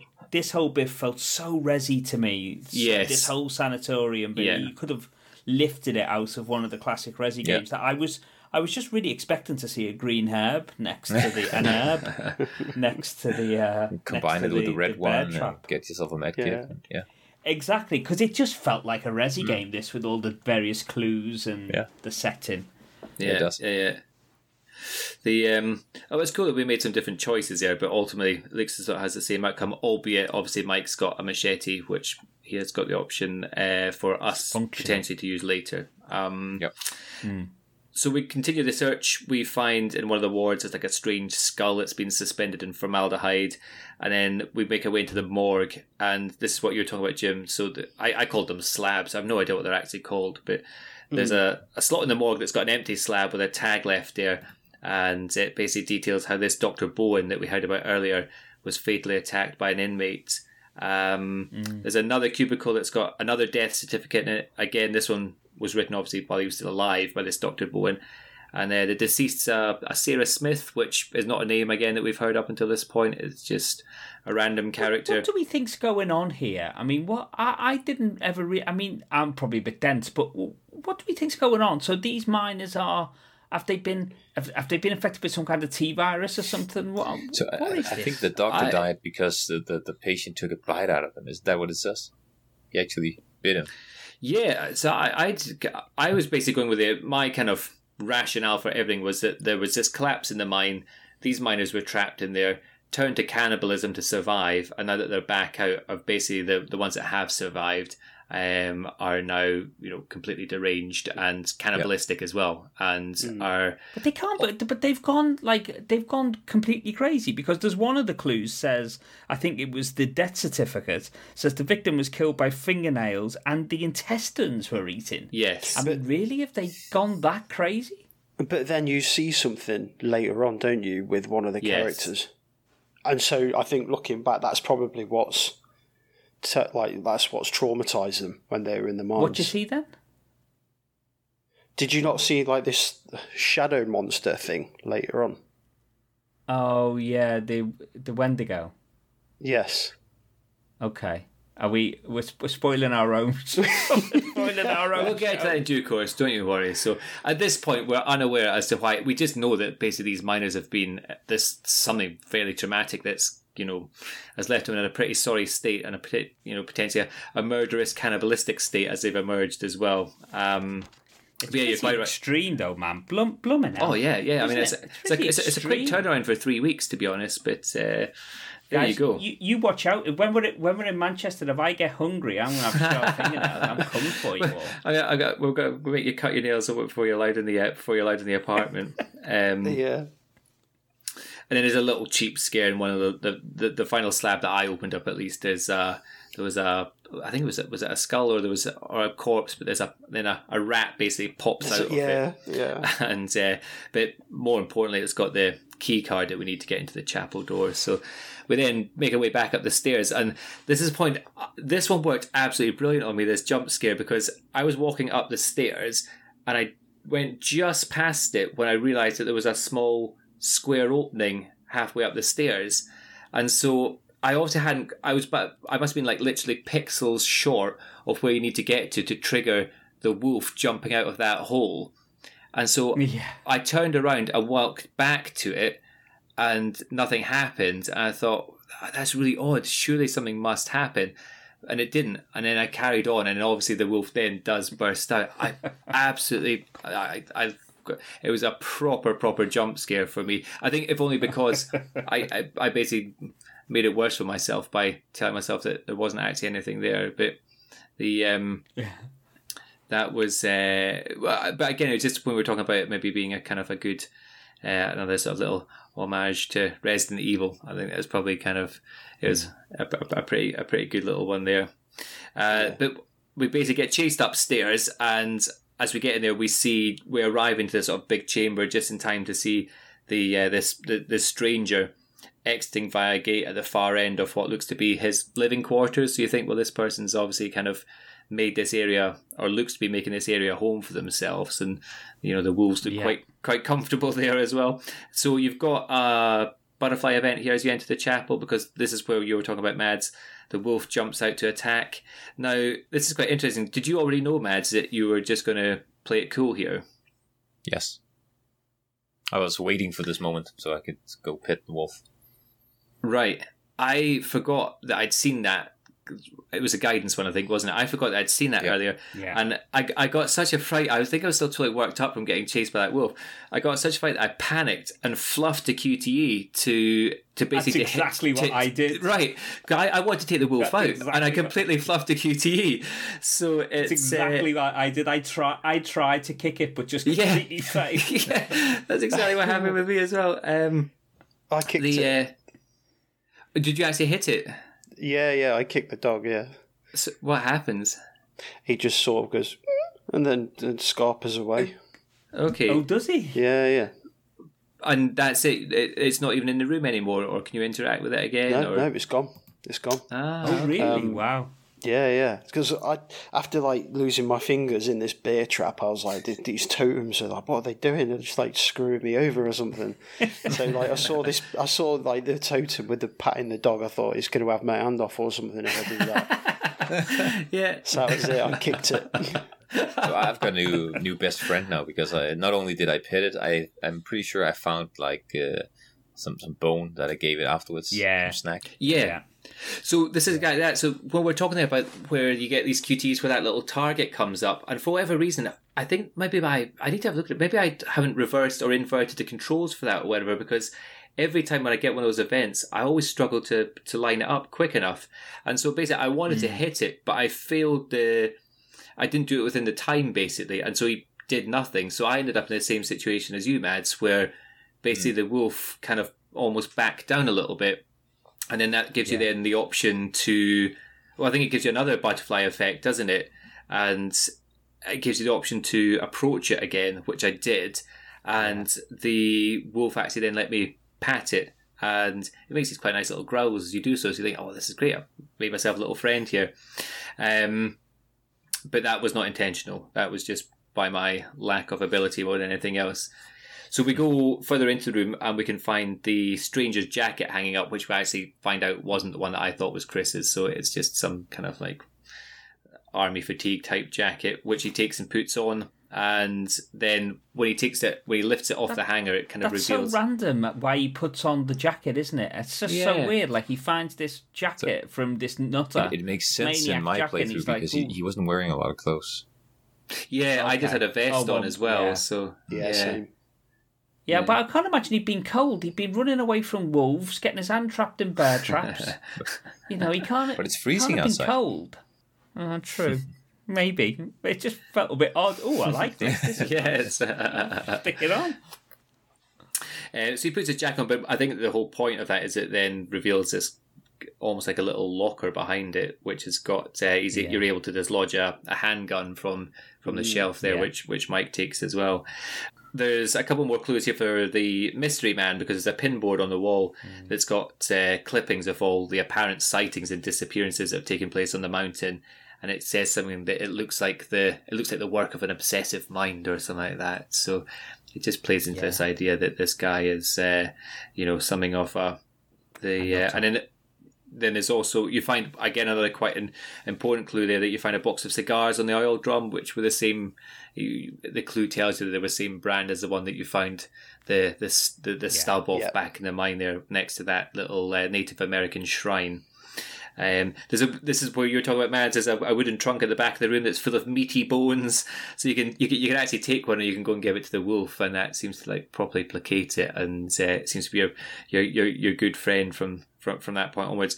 The only thing I thought Well, I wondered ca- if I'd maybe can also redeem you, Andy, if if you did mess up. So, Jim, if you it, di- what you can you can use the bone to placate the wolf if you if you initially kicked it. Apparently, Okay. Right. You can use the bone to bring it back around. But Jim, you said that the the wolf ran off. Yeah, I didn't see the I didn't see it again. I found the bones, but I didn't see the dog again. So Weird. Well, uh, the other, my only other thought at this point as well, because The that's dog? exactly what I did, is that I went I went and gave the bone to the wolf as well. But there's two of them, isn't there? There's two wolves. yeah. So I wondered if I'd maybe made a mistake by giving the bone to the one that I'd already placated, because I thought maybe I should have kept that one. There's going to be another one somewhere that I haven't befriended yet that would have been much better to no, have no had. need to worry about that one because that's the one that's so slow that you can probably just if you're walking at a, a brisk pace, it won't catch you. So Yeah, it's maybe some like really old arthritic wolf that's Yes, just, exactly. uh, just wants to go and find a nice warm basket to lie in. Um, we also basically Mike decides you you're going to go continue pursuing this stranger. So in order to do so, I thought it just seemed pretty a pretty ridiculous use of it. But he uses a handgun to to blow the lock off the door to exit, which obviously, well, first and foremost, it makes a loud, very loud noise. But also, um, you would think the the guy who you're following would be very likely to hear that. But you also think, well, what a waste of a bullet. You'd maybe try and find something to open the lock with first beforehand. But Yeah, exactly. Yeah. we're not here to think about things like that. So um, No, we no. get that. No. So we then come back to the blocked passage, uh, which leads up into the chapel itself, and there's some more things, just a couple more 1952 clues here. There's a, a photo at the back of the chapel talking about what have been dubbed the Miracle Men, and these are the 12 surviving miners from the collapse. And this is a point at which obviously it confirms that there were obviously the we know that there was the 30 in there beforehand, but um, that's the 12 that obviously it's kind of being sold to the press as Miracle Men. And I think most importantly, they are claiming to the press that all of them survived. They're saying that there was only ever 12 that went in in the first place. Um, Yeah. There's a Black Death totem in the back right here, which shows it looked like Mike igniting some sort of explosive or incendiary device or something that I thought looked fairly terminal for him. Uh, did you guys find yeah. that one? Yeah, it looked pretty grim. And now at this point, have you guys been each time that you pick up the totem? Do you watch the events of the past to see what new clue it's added? no. don't watch it every time, but Yeah. after a, when I've thought, oh, I've picked up a few totems, I ought to go and watch it again. I then watch it, and yeah, I'm filling in a lot of that story now. Yeah. So I'll pick the totem up, watch it, turn it over, and watch it, and then put it put it aside. yeah. So you don't watch the events of the past video, Jim? No. Have you seen the events of the past video at all? No, I don't think I Right. have. Really? So each time you pick up the totem and you bring up the totem page, you can obviously, I think you can press uh, like cross or circle to, to, to watch that. But I think it also says down the bottom you've got that Yeah. film reel that you're slowly piecing together and it's called Events of the Past. And I think you hit triangle to play Yeah. it and it plays you each of the clips that you've picked up so far. And it starts to flesh out this story that I think, and this is the reason I ask, is because this is the first one that you've picked up. Uh, Beth and Hannah Washington appear right at the end of the Yeah. the video reel. So this is obviously the, But, the yeah. first indication that whatever it is that's been happening in the linked. mind, basically it's all connected and eventually comes Yeah. right the way through to the uh, to the the contemporary events. Uh, So It's well then. worth it. It's well worth a watch. Definitely. Yeah. I mean, each each totem gives you two or three seconds of video. So the obviously the more you find, the more the more linked sections you get, and the more it starts to tell the story. Again, Yeah. I mean, it makes no sense, does it at all? Why why should picking up these little blocks of wood give you? Um, but it, you know, it's yeah, it's a thing. I, I I don't know how many times I've heard that clip. Not long after the prospectors came. Yeah, I know. that's because that, that's one of the first clips, and so you just hear it the over and over and it? over. So it's uh, yeah. Have you seen it, Matt? No, I don't think so. Oh, you guys aren't spending enough time in the menus. You Get need to yourself in the menus, boys. not, Get yeah. yourself in the menus. So I It's a actually place went to through be. all of the uh, all of the totems because I wanted to see those brilliant menus that Chris were talking about. So I, I went through all the totems again and some of the actually all of the clues as well. But I don't think I, I pressed that button. Oh Yeah. come on, guys! It's down the bottom. I think it's Y, uh, not Y. I think it's a triangle. Yeah. You Yes, press, you press yes, triangle, triangle, and, yeah, and yeah, it plays the yeah. video. Okay. Yeah. Yeah, Yeah, I forget if Yeah. I've seen it. Maybe. Yeah, just pick it up every Yeah. every time you maybe picked up two or three totems. It's worth watching because it, it's mm, starting to Okay. piece together a fairly sort of significant story, and I think there's going to be a couple of re- reveals that come through that as well. Um, so we now go back downstairs into the chapel. It takes us to the laundry section, and there's a passageway that leads us to another locked gate, which is where Mike gets his gun out again and blows another lock off. Um, albeit he's definitely not the sharpest Mike because it then ignites a pool of, of flammable liquid that's surrounding all these old rusty drums around him, and he has to dive clear just as it all explodes. And that's the point at which we leave it. So I thought that maybe that was tied into the totem that we'd picked up for that, but I don't think that was in any way related. no, I don't think so. No, Um, No. This next section, I really thought I thought this was great. This next section, I liked this. So we cut back to Matt and Emily, who are now at the upper cable car station, and Yeah. we, we can see that they're being watched on multiple CCTV CCTV feeds by the same person that knocked out Chris and Ashley. So he's now we're now sort of starting to see him play, or that person play a, a, a- more significant role. And we also see that they're controlling all the electronic gates and locks and everything around the estate, that basically allowing or denying people access to places. You have a wee wander around that area and you find a can of fresh red paint, and it basically is what we've seen everywhere. We've seen this red paint being used. And then there's another Black Death totem, which looks prettier. Uh, it looks fairly terminal for Yeah. Matt. It seems to show him falling and landing on his face. And Yeah. um, again, probably not one that you're going to get up and walk away from. I wouldn't have thought. Nope. When Yeah. you get around to the no, no, no. So um, as you get around to the door, Matt finds and basically removes an axe from the from the station door that's been deliberately embedded in there, to, obviously in an effort to try and scare them. And that's the one that was missing from right back at the start, where Josh and Chris went around the back of the main lodge to try and get access, and we found that glass box with the uh, that had an axe in it. Um, that's now made its way up to there by some means. The door to the cable car station is locked, so you've got the option to either smash it open or to help Emily through this small window. In the there's a small gap in the window. Emily was annoying me, so I was like, if there's any opportunity to get her killed, I will do so. And for me, shoving her through a small gap in the window into a dark locked room seemed like a pretty good opportunity for somebody to be in there. So I, I, I basically posted her through the window. I smashed the door down because I thought that's Yeah, what so that's what I. he would that's what he would do to try and impress Emily. 'cause Very, yeah, that's he's like very a true. little lovesick puppy. I, I think I asked Emily to go through the window, but she said she didn't want to because there might be a killer in there. And then I smashed the door with the with the axe. Okay, I, I, I managed to sweet talk her into doing it. So, Okay, uh, although she was not at all impressed when uh, when she was in there, she could basically you could just hear her bitching and moaning the whole time, basically as she was fumbling around in the dark trying to uh, trying to find her way back out. So she eventually unlocks the door and uh, just basically launches straight into this tirade at Matt. Basically tears him a new one for sending her in there in the first place. And when you come Did inside, you have a look, Andy? Did you have a look what your um, relationship bars were at this point between uh, Matt and? Mm, I um, would have done, yeah, because I, I would have got my status update, Chris. So I would have diligently checked it like everybody should be doing. Yeah, you you good man. That's what you should do. And can you remember what they were? Because I imagine it's at this point, mind you, that's his relationship, his opinion of Jess, not the other way around, isn't it? Yeah, and I, I think also I'd, I'd made a few selections. I, I think we had like a very, very high bond with one another because of all the, the choices I'd been making up until this point where I'd tried to defend her and all this sort of stuff. So I, I guess kind of like in terms of their relationship, I'd made all the right choices up until this one. But uh, I think this is maybe like the Yeah. first wrong relationship choice that I made with them.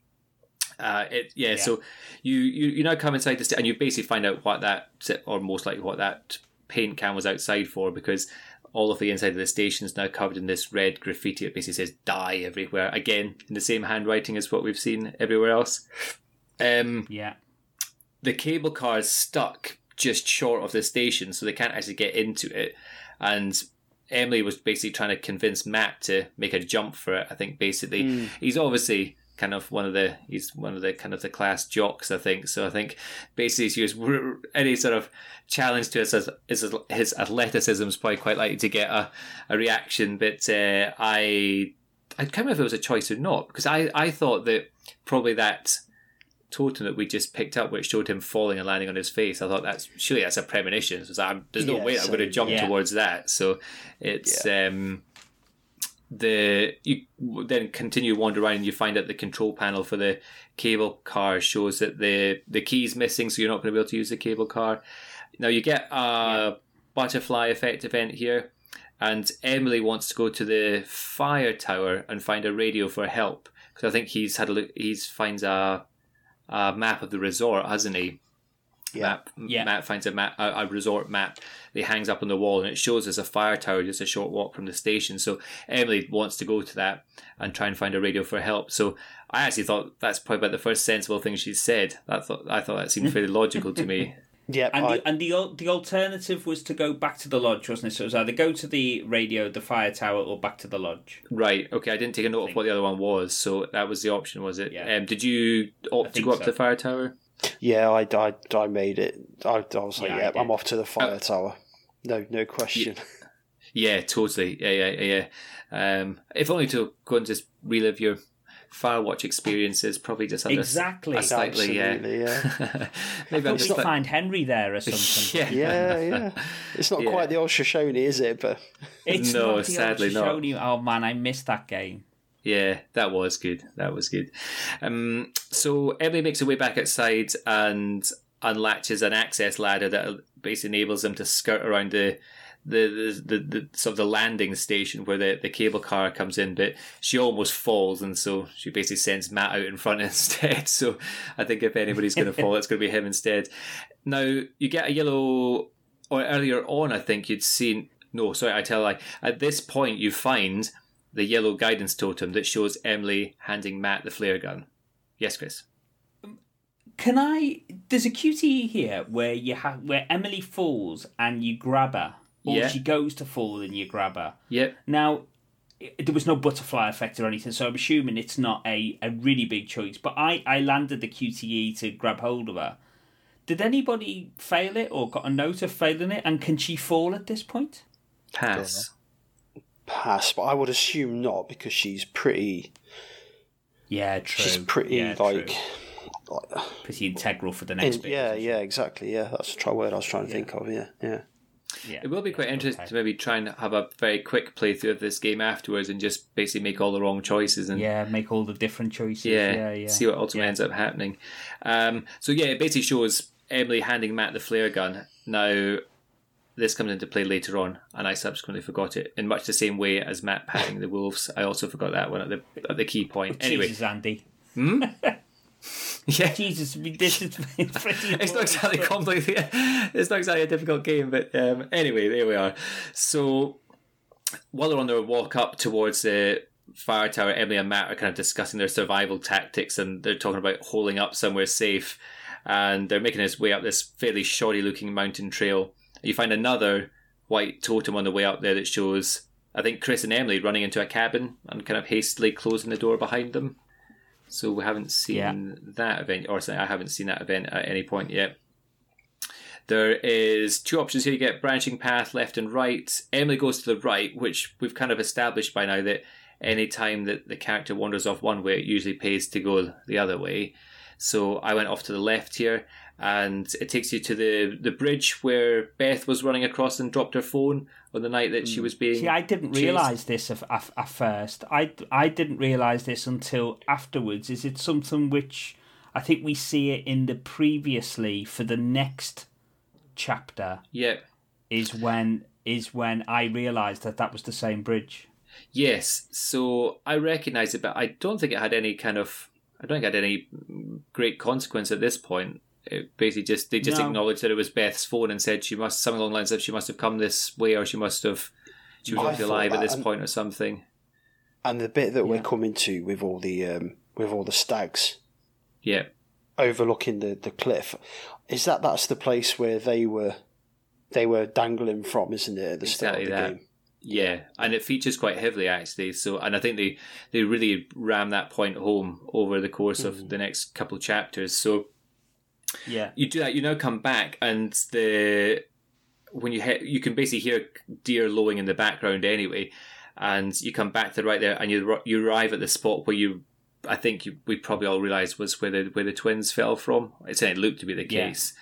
Um, you can only walk up to the edge, and that's it. There's nowhere else to go. So as you turn around and try to back away, you get this herd of what looked to be kind of something with one of them was a, a red-eyed stag, and then all the others kind of close in around it, and they trap you on the the cliff side of uh, of, of of this of, of this precipice, and that's it. It cuts away at that point. We come back to this later on, but uh, we now go back to Sam in the uh, in the Washington's house, who finally is getting to enjoy a nice bubble bath, and is I think at this, This point is my favourite. This is my favourite moment in the game so far, and it's not due to the reason. No, I totally agree, Chris. we not think. I, I, I will, yeah, we'll talk as to why that might be. So she's, I think, probably the only person. Yeah, she's the only person who's still up. Amazing at this point is still blissfully unaware of all the stuff that's been happening. So she Yeah. basically just thinks that everybody else is off playing silly pranks on each other, and she's finally managed to get herself a hot bath.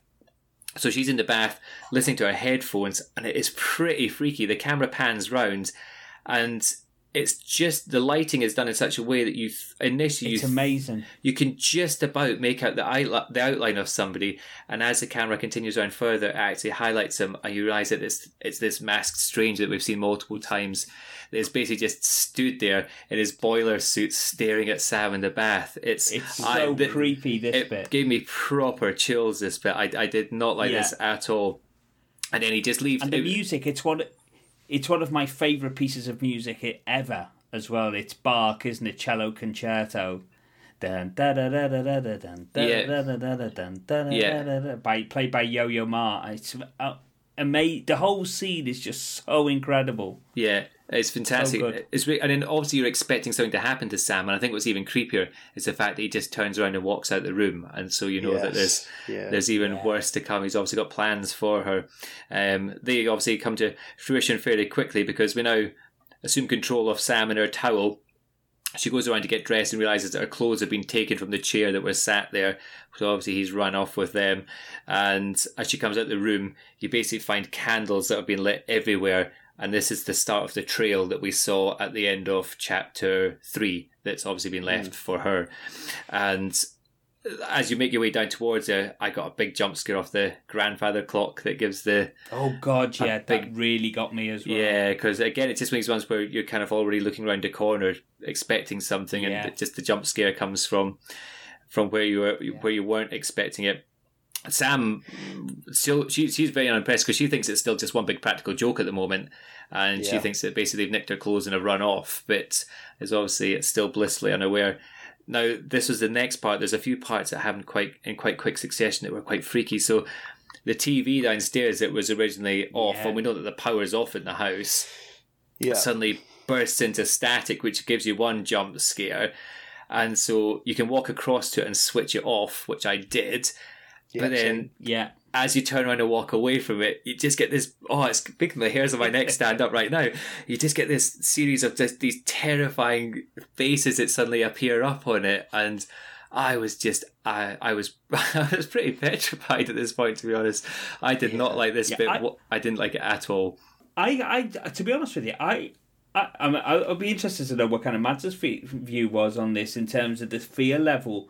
But actually, I mean, the, the chapter ends not long after this, but I was pretty much ready to turn the game off at this point. I was thinking, like, I think I've had enough. 'Cause this bit was very. Uh, this It was starting to get quite really intense. Creepy. Yeah, yeah, Yeah. yeah. Yeah. And there was pictures on the you did, wall that I don't remember seeing the first time we moved through the house as well. Okay. Okay, I didn't notice that. I'm not too sure. Yeah, it's good. It's very good. So it's all starting to build. We can have a look around, but we realise that all the other doors are locked, and so we basically have to head downstairs towards the cinema room. And as we step inside there, we just see a stranger's leg appear in the foreground, and then it looks like they're going to follow us in. So as Sam walks into this cinema room, still in her bath towel, incidentally, the door slams closed and a film reel starts, and it's the same Yeah. kind of distorted voice that we heard beforehand, and it's showing. Um, the film shows that Sam, well, it shows that she's been recorded all this time, and it also shows footage of Josh being killed when he was tied up with Ashley. Yeah. And it's at that point that this masked stranger then bursts into the room carrying a syringe. And uh, you have to basically make a break. Well, you've got the option. You can either throw a vase at him or run away. So I was thought, well, might as well try and defend myself. I threw a vase at him, which Yeah, uh. I think maybe helped me a little bit later on. So you then you're basically pursued by him for the next few choices. Now you've you've always got the option, I think, to either to to run or hide effectively. I basically just kept running the whole time. Did you guys do anything differently? So I ran the Yeah. first couple of times, and then I thought maybe Yeah. I'd put in a, a, enough uh, distance between me and him so I could hide. So I, I hit Yeah, in the end. yeah. And I got one of those Yeah, prompts that's where you exactly need what- to, to keep the controllers really still, otherwise he'll he'll see Okay. you, I guess. So that's the Uh, I maybe did. the first time in the game that we actually need that, apart from when we were introduced to it, isn't it? Yeah. Yeah. It is. Is it at all difficult? Are you finding those to keep it still? No. I No. failed it within about a three quarters of a second. I failed Okay. it. Right. Is it is it pretty sensitive? Massive. Uh, well, I, I I failed it with I literally less than a second. Yeah. I and don't know. I was I was super agitated by this point though because Yeah. I, I, honestly I was pretty freaked out by this point and I was the I same. wasn't in any place to just sit sit really still. I mean I was. Yeah, I mean, I was fe- I I had the proper feels at this bit I- massively. So I was wondering about this. How far are you sitting from your TV when you're playing it? I was pretty up close when he was chasing me. Yeah, So I'm about ten feet away. oh no, 'Cause closer is- than that. Is it just working? Is it working off the gyro in the controller? Do you know, or Yeah, it is. Yeah, Right, It's working okay, off the gyro. that that would make sense? Yeah. Okay. Okay. No, I was just wondering about that.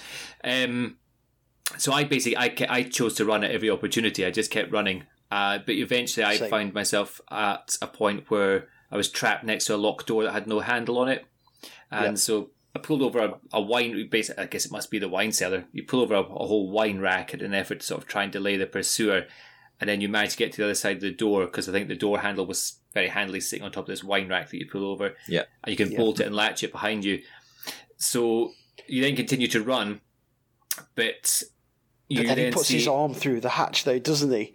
And he starts trying Yes. to unlock the door. Oh. Yes. Oh, I know. It's just, yeah, it was, I don't know what my heart rate must have been at this point. And you knew something bad was about to happen because the, like you were talking about earlier about cameras and the viewpoint. The camera cuts to the end of a long corridor looking back at Sam. And so she's at the far end of it. And so you've got the one last choice here with a butterfly effect to either to run or hide.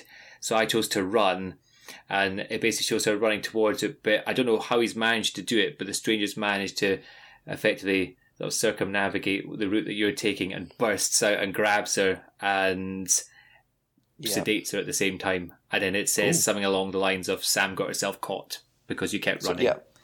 Okay. Okay. So so I I didn't get caught. You guys? Oh, okay. Really? Ah. Oh, Which nice. would change up the next part massively. So how did what, so how did So- you uh, what, what how did your scene finish then, Mads? I'm, I'm, I'm struggling to remember right now. I, I think I, I crawled down to, to to hide in some kind of hole like thing, and, and I was sitting there and I was holding my controller really quiet. This was definitely the, the most tense part of this entire game I've played so far. I, I like this chapter. So I was sitting there, I was Yeah. holding controller quietly, and then uh, the guy who was after me, he got angry because he couldn't find me and started cursing at himself. And I, and then, oh, and then I met Mike, I think. Okay. Yeah. oh, nice. Oh, well, yeah, that was sudden- probably yeah, that's a jump scare. That's, that's actually what, what scared me the most in this entire chapter was that uh, all of a sudden Sam is going somewhere and then a hand shoots out from a like a window near the floor and grabs at you. okay. That's just Mike. Okay. ah, okay. Well, that would make sense with where it picks up then later on. So you've you've Hmm. basically So gone mine, straight mine to was that different. Point. Okay, what mine was different as well b- because on mine, you remember when I shot when Chris shot the uh, the squirrel, A and then nature got its revenge by attacking Oh, right enough. Yep. Yep. And cutting her head.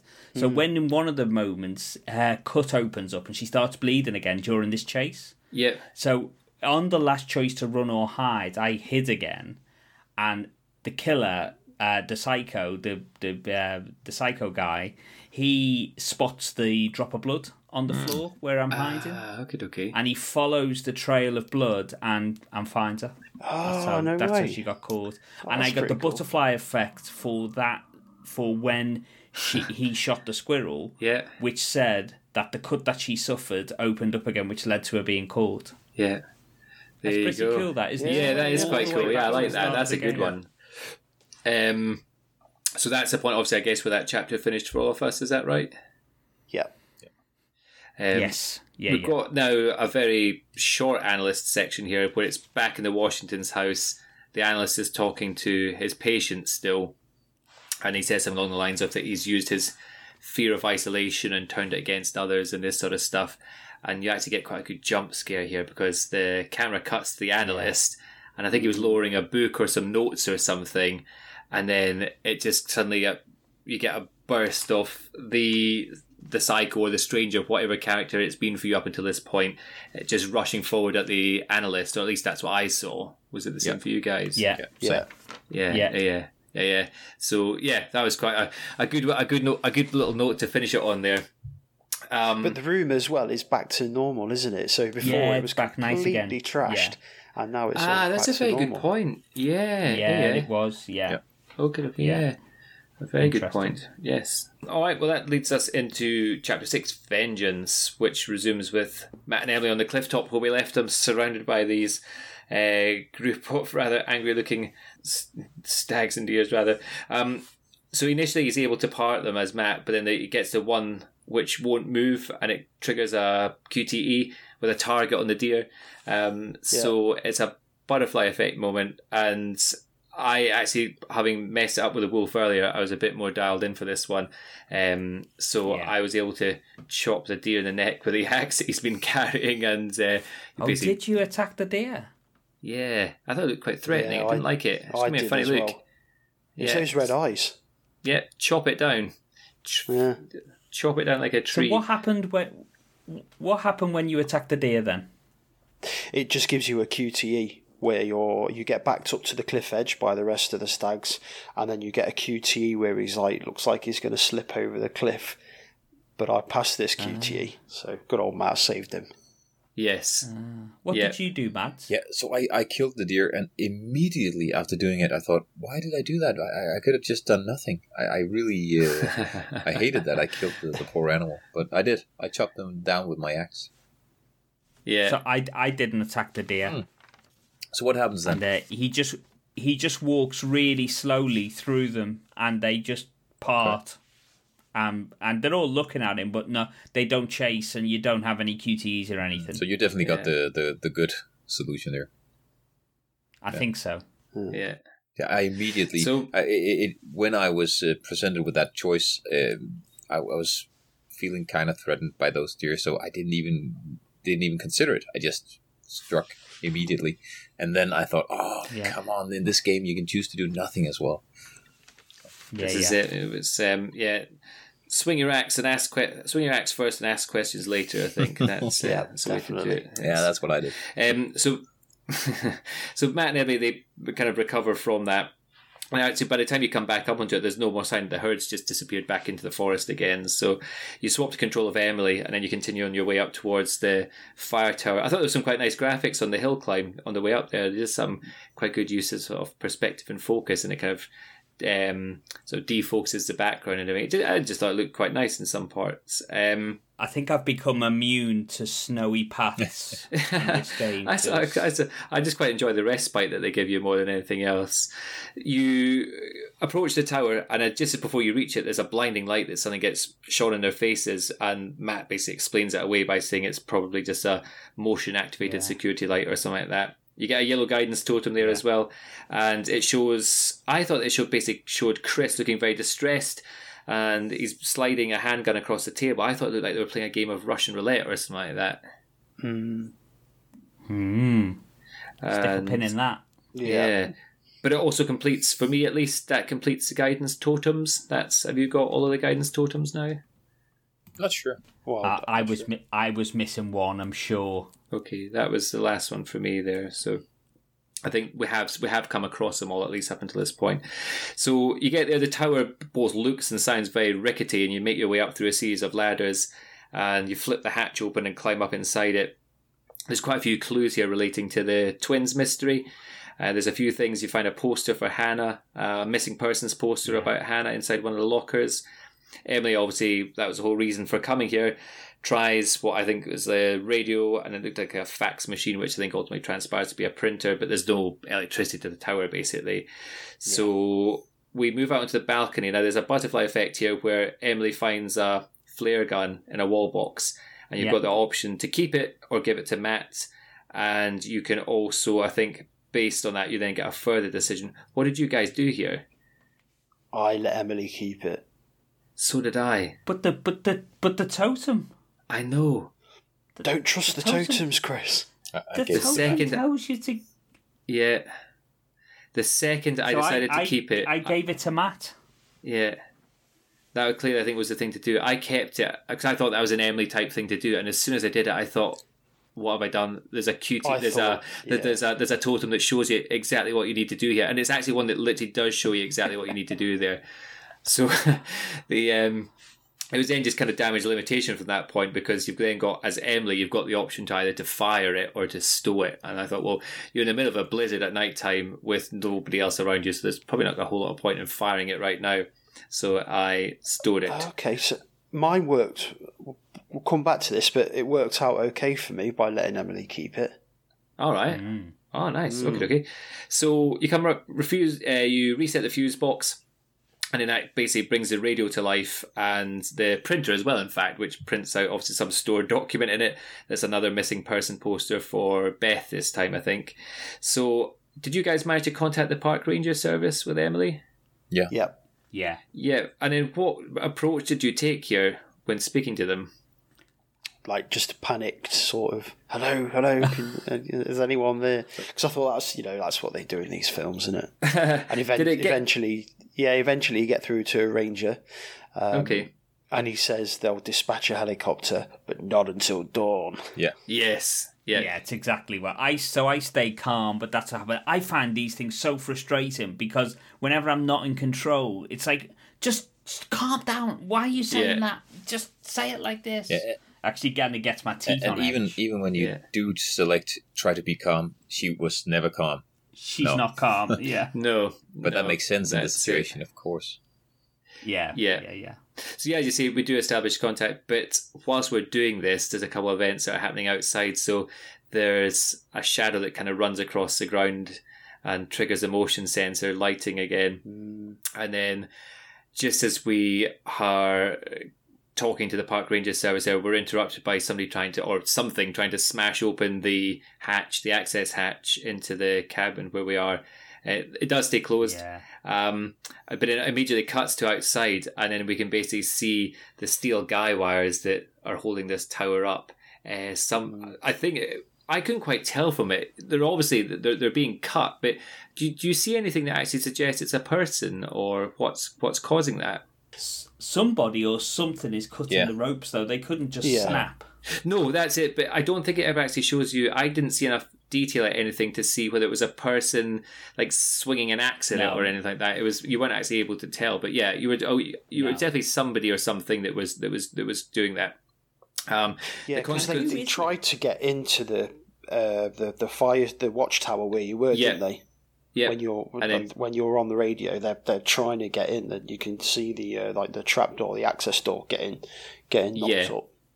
Yeah, yeah, and then obviously couldn't get in, and so it goes down. starts getting so uh, the the the upshot of that is that the base of the tower the tower topples about ninety degrees onto its side, and it's quite a cool seeing this because Emily falls and lands on the cabin window that's now basically forming the the floor of the cabin because it's toppled over ninety degrees, and in true Yeah. kind of Hollywood fashion, you get these spider cracks that start to appear on the glass, and Yeah. it actually sounds like it's about to give way as well. It's really good this bit. Yeah, And then I think Yeah, something's good, caused a fire good. to start inside the the cabin as well. So it does feel like a proper kind of Hollywood scene. This bit. There's Yeah. some QTEs here. We have to avoid some falling debris. Which did you guys pass these okay? yeah, Yeah. Yeah.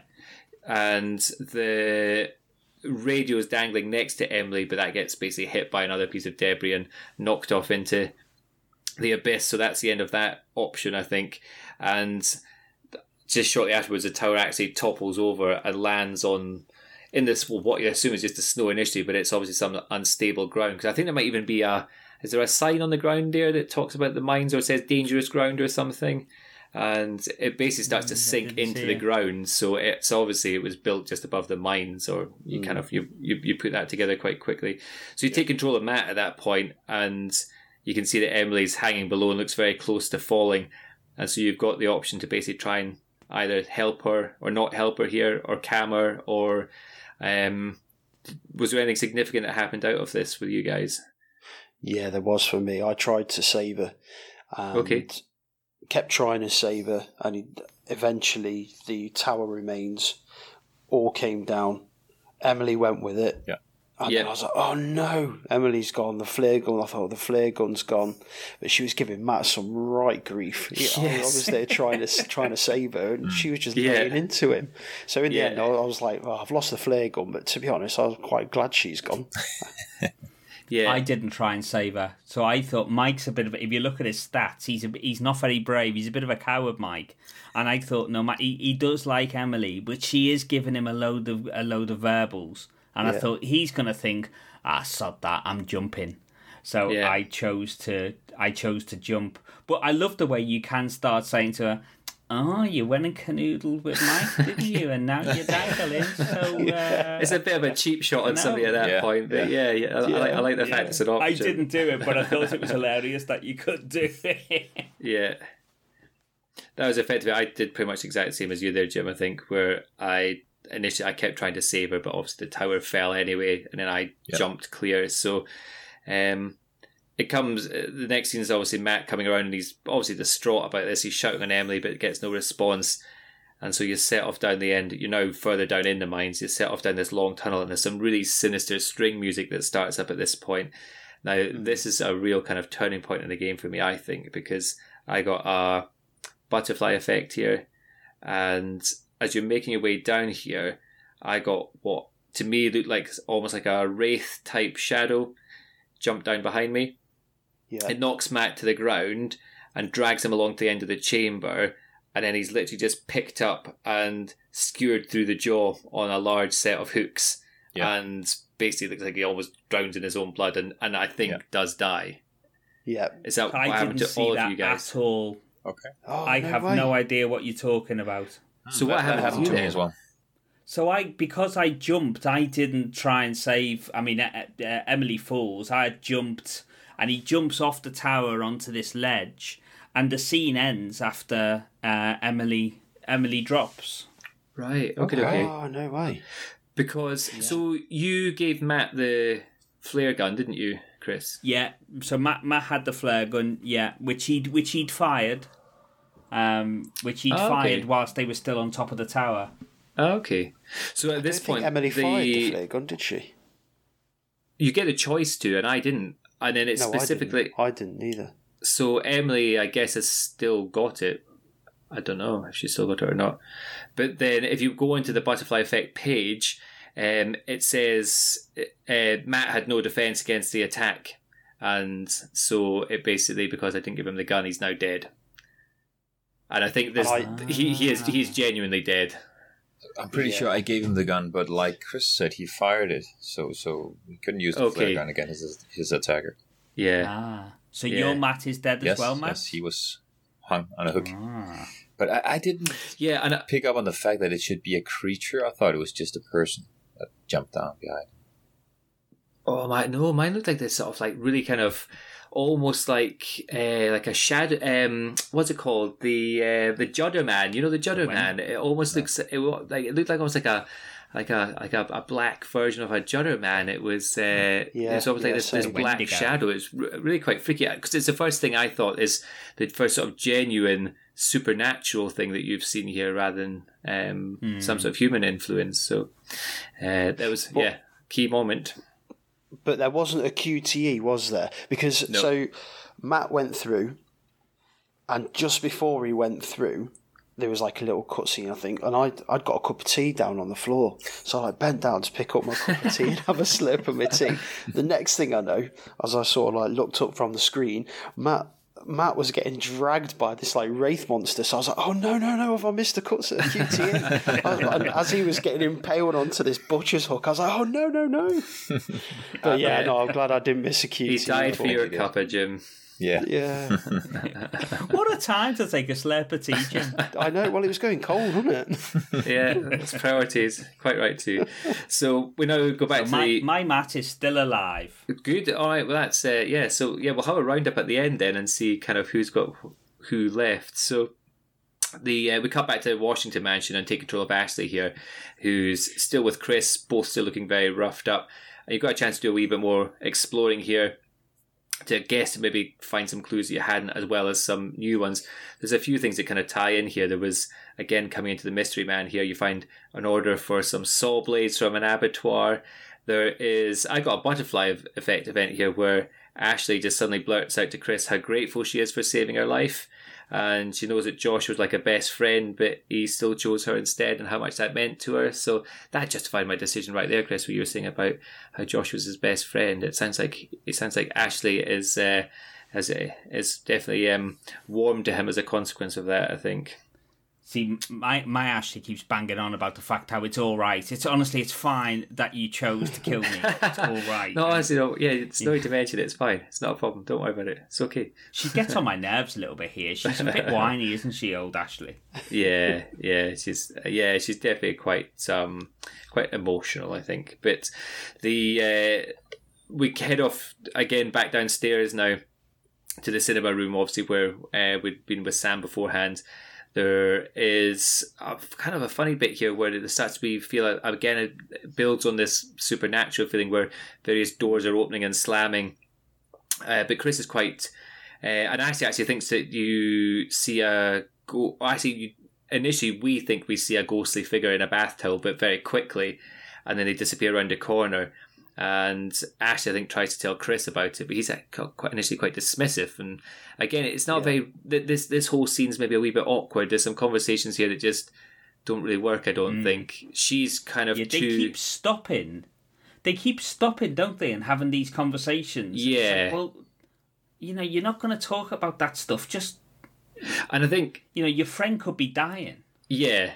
And I think given like everything that's happened up until this point, if Ashley was saying that to Chris, you would think that he'd be a bit more inclined to believe her. It's not it's not like it's just come out of the blue, you know, there's some fairly exceptional events happening tonight. So I think if if tonight of all nights somebody said they saw a ghost, I would I would probably believe them to be honest. Yeah, exactly. Yeah. Um Yeah. Another, another great horror movie trope here. As you come downstairs, you can hear the music box music tinkling along in the background. It's almost Yeah. like the Gets Twinkle Twinkle Little Star from uh, Dead Space, isn't it? Um, Yeah. Yeah. So you come into the boiler. Jacket, isn't it? It's playing. Yes.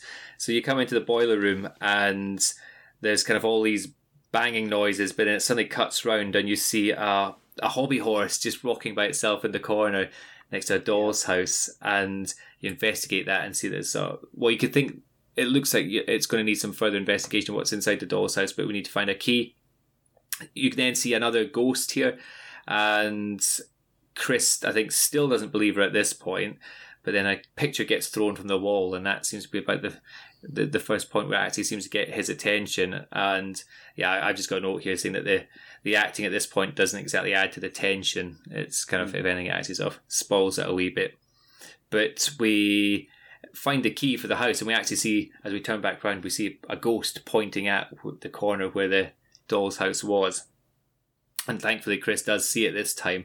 And so he just seems confused rather than anything else about what he saw, rather than just acknowledging the fact that it is a ghost. He just seems a wee bit kind of confused about it all. And they think that the ghost is actually maybe trying to help them or show them the way.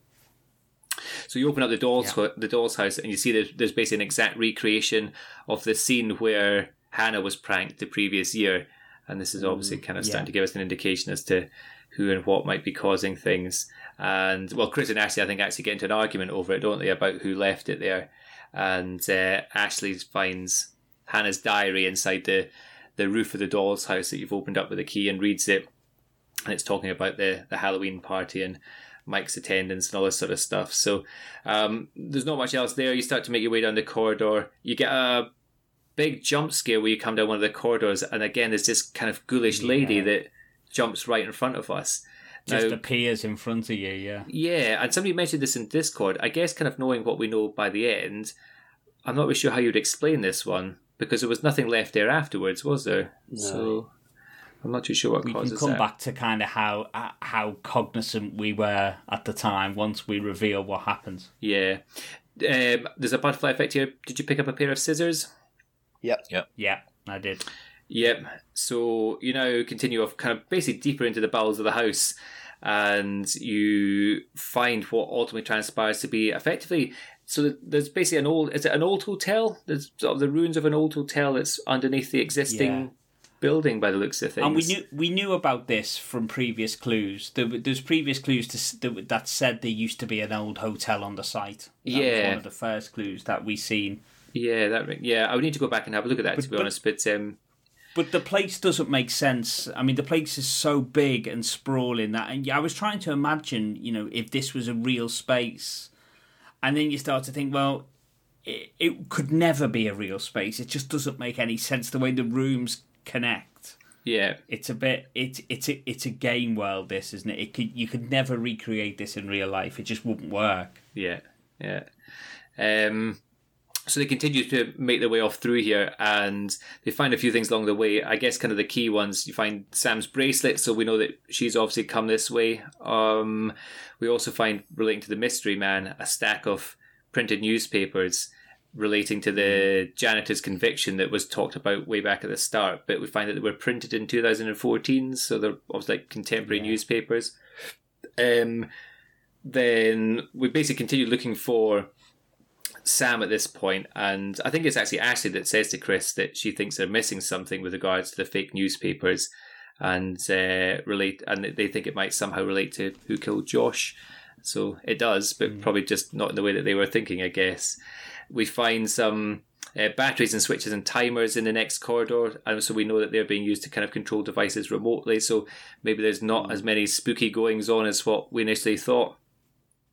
And mm. we come into what I think must have been the old hotel kitchen, and it's basically just covered in tools and machinery and animal parts. And most importantly, on the wall we find a photo board that's got pictures of all the group taken through a telephoto lens, and I think it says over a long period of time as well. There's a yeah. pig's carcass that's hanging from the ceiling that's been gutted, and there is a butterfly effect here. So this is so frustrating. So this is where I was saying where normally it looks as though the game wants you to go one way, and then there's the option to go another.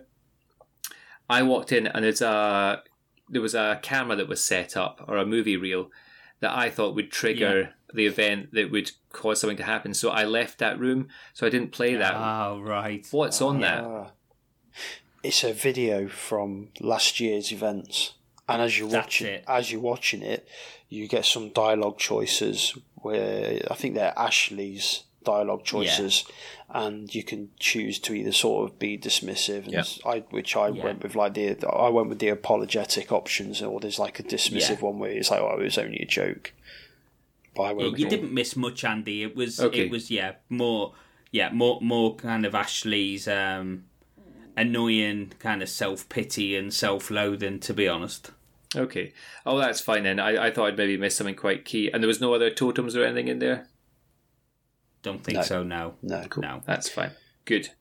All right. Um, so I, cause I went on basically to the next room, and that is where it basically triggers the next scene because as you approach the door, it starts an event that you can't then come back from, and I think you've got the option to go and investigate what you think is Sam or follow Chris, so you can basically stick together or split up. I split up here, but did you guys do anything differently? I followed Chris. I mean, she was in no emotional state to be on her own. Well, so I was basically, I was still, I think I was still annoyed about that previous decision. I wasn't really paying attention to this one, and so before I knew it, I, I thought I'd missed something quite key, and then I'd split them up as well. so I should really be paying more attention here. Um, so for mine, at least, Ashley went off, and she looks through. She can basically see as she doubles back on herself. She can see into the room. She can see the the stranger who's in there now, and she gets a good look at him. But she has to basically hide behind a panel and the stranger comes right up to it to look for her. I can't remember if it was maybe one that you had to hold the controller still or not. I'm not sure.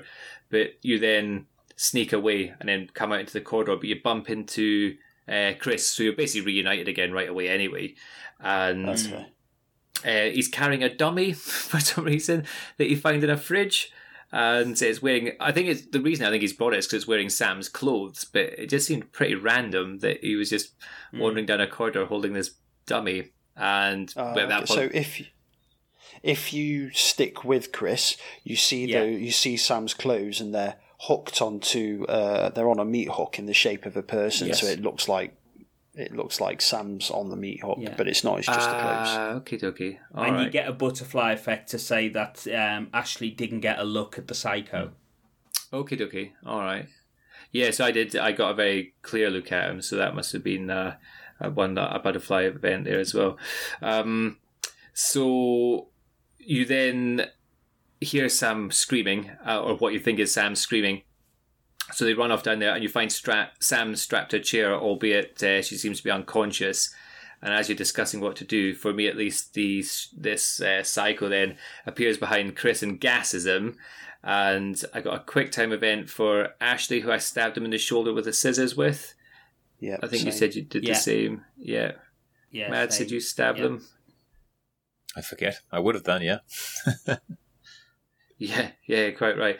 Uh, so he, he's obviously hurt, but then he recovers quite cli quickly and lands an absolute haymaker on Ashley, and that's uh, that's the end of that. So it comes around similar to the the previous scene with Josh and Ashley, with them chained at a table and these large circular saws that are now hanging above their heads with a handgun on the table.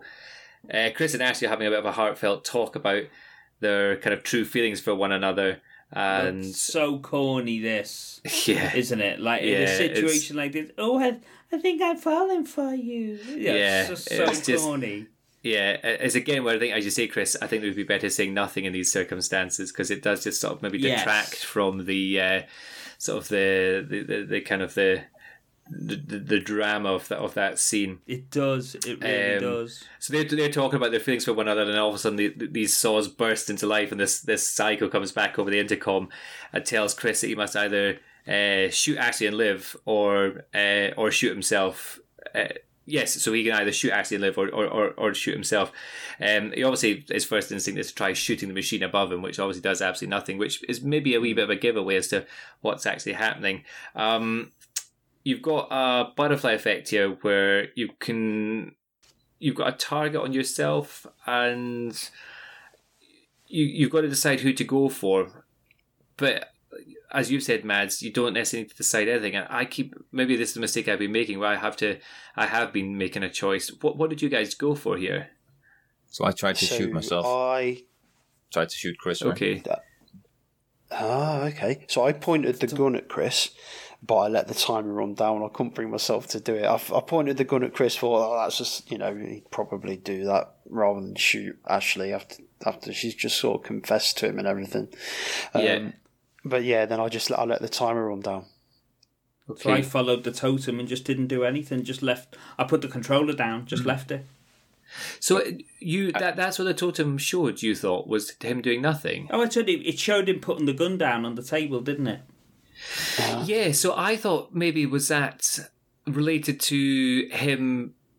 Uh, yeah, I must have kind of misinterpreted that. I think because I thought maybe that he, if I chose myself, well, I, I guess I was reasoning it that he was either going to point at Ashley. And then was basically going to say, "I can't do it," and put the gun down, or he was going to point at himself and say, "I can't do it," and put the gun down. I never thought just to just to leave it, which is I just obviously did. what I just did nothing. yeah. That's obviously the way to do that one then. Oh well, here's another failed one. Yeah. Um So can So- you shoot either of them? No, the, Yeah, I mean, so I, it I I don't basically- think you to. can because the gun's not loaded. Is No, it? no, it, it, it is loaded, but it's blanks. So I, I shoot Oh, myself, right, and I get this loud bang, and then it cuts off. Then, then, then the scene is over Yeah. until we get back there, and and uh, yeah. yeah. yeah. So I thought I'd shut myself for a while. There.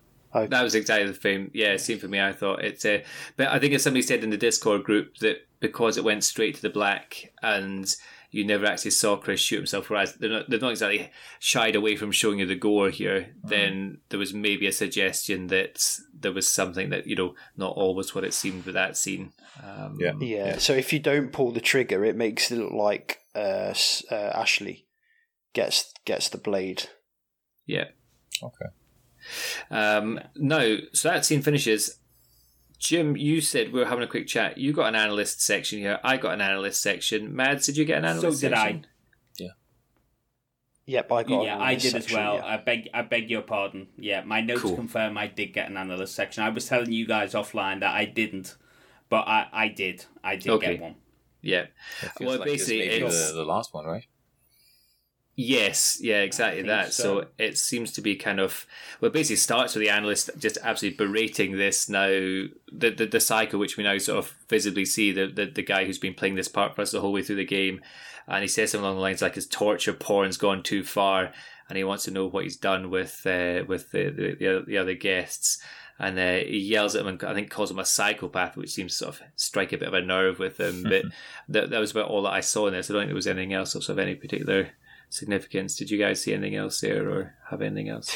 Don't think so. He just he he he like he holds his arm, doesn't he? Where where you stabbed him. If you stabbed him, I'm guessing with the scissors. So this is Ah, okay, obviously yeah. this is his obviously arm, taking that's place right. after yeah, the events that have gone on. yeah, Ah, that's and very not long true. after either. Yeah, I missed that. Good point. Yeah, yeah. Oh, that's interesting. I need to go away and have a think about that. So it leads into chapter seven, violence. It picks up where I guess where you would have gone there with, um, where you were saying that with uh, because you might escape there with Sam. For me, it started up with uh, Mike trying to get Sam's attention from the, the other side of a grill, and she's basically still sat in her bath towel tied to a chair in the Washington Lodge basement. That that bath towel is the most efficiently tied bath towel. It's a good knot. world. yeah, what she's been through to, for that to remain perfectly in place. Very But impressive. luckily, her Yeah. bag is in the same room, so she can get a change of clothes now. yeah. Yes. So Yeah, she can, yeah, basically gorgeous, exactly that. isn't She's it? able to shuffle her chair across, and Mike's can uh, reach through and cut her wrist ties, and then she can obviously get herself out of the uh, the ankle ties. So they have a quick catch up on what's been happening because obviously Sam's still a wee bit in the dark, and she, yeah, yeah. So she basically she, she she comments on his missing fingers. And uh, they both sort of explain what's been happening to. He uh, tries to catch a look at her getting changed. Yes. Yes, yeah, yeah, does, yeah. He just yeah. can't help He himself. Yeah, yeah. The, Yeah, the it's now or game never. can't help itself. The the writers can't help themselves either, can they? Despite everything that's happened, they have to just keep getting those little little moments in. Yeah, yeah, yeah. So you leave there. She picks up her backpack, and you wander on out. And you have got a choice of a left and a right door. So when you go to the left, that's basically where Sam and Mike get reunited. And say the uh, she gets um, changed into our, her gym gear by the looks of things, but you then hear some crying coming back from the door in the corridor that was locked. So you go back out, they barge their way in, and it now takes them into the same room where Chris and Ashley are strapped to the chair. And it, obviously, I think this is at just after the point at which the the, the previous mm. chapter finished, where we think that Chris had Yeah. shot himself, but we see that he's now still very much alive. Um, he the, the the psycho's basically walking towards him, and instead he starts trying to shoot the psycho. And it's at this point you realise that obviously the, the gun's loaded with blanks because nothing's happening. And then uh, as he comes across, removes his mask and reveals himself to be none other than Josh. Josh, Joshy boy. the, Creepy the Josh. big Did, didn't reveal. we find some clues to this before we got here? Wasn't there like some, um, uh, like, uh, there was something about finding some clues about him going to see an analyst, and, and or is that afterwards? No, and I think this is it. I that before. I missed these clues, and I think these are ones that we were talking earlier about things that you picked up and looked at. I haven't seen anything. I, I've at no point have I seen any reference to suggest that Josh was seeing a therapist. But I, I It did was in definitely. it was I in the just- diary in the dolls. Yeah, exactly. I didn't want to mention it to, Yeah. to spoil this part, but I'm sure there were some, some heavy signs that it was probably Josh, the psycho, uh, before before we got there. Interesting. No, I didn't see any of that stuff. Yeah, I mean the only is- the only thing that could have could have led you to believe it now was um, the stuff that you find in that previous chapter with all of it. I think I knew something was going on. I knew that everything wasn't what it seemed. That somebody was creating something. But I didn't. Not for a month of Sundays would I have guessed it was Josh. I just No. thought he was dead. Yeah, I, I got a massive surprise here. I have to say, I, I was quite impressed Yeah, by this, but uh, and it's not like I haven't Oh, been I paying attention to the game. So I, I honestly good. thought he was dead. Yeah, likewise. So your yeah, mileage varies then, depending on what clues you've found. By the sounds of it. Yeah, but Yeah. I, I, I Yeah, I was still surprised, I'd say, because it was a very, um, let's say, convincing death that he had. so, Yes. so I was still, I was Yeah, still yeah, surprised. definitely, yeah. But there was definitely something going on there and some, some clues that you could find that said Hmm. that there was something weird about this whole Josh thing. And from the get go, I've been thinking the whole th- setup was really, really weird. I mean, your two sisters are missing, probably dead, and you you decide to kind of like recreate the scene. It, it just uh, Yeah, from the yeah, get go, there's something seriously wrong about him. So Yeah. so yeah. I was suspicious, but but I, I was surprised that he wasn't dead. Yeah, yeah, it was a good moment. This I, I thought it was a pretty a pretty big moment for the game. So yeah, I love the way they they staged it as well. The direction, you know, the way the mechanics, the camera slows down and he pulls off the Yeah. hood, and Yeah. then you just see his facial expression, and then it cuts away to the next scene. It's very well Yeah. done. Yeah. You know, whether whether or not you've seen it coming, it was. Um, I think it was framed really well and done really well. I mean, it, and well, we don't know what's going to happen over the next the next the last three chapters, but it feels like it's the big plot twist of the game, doesn't it?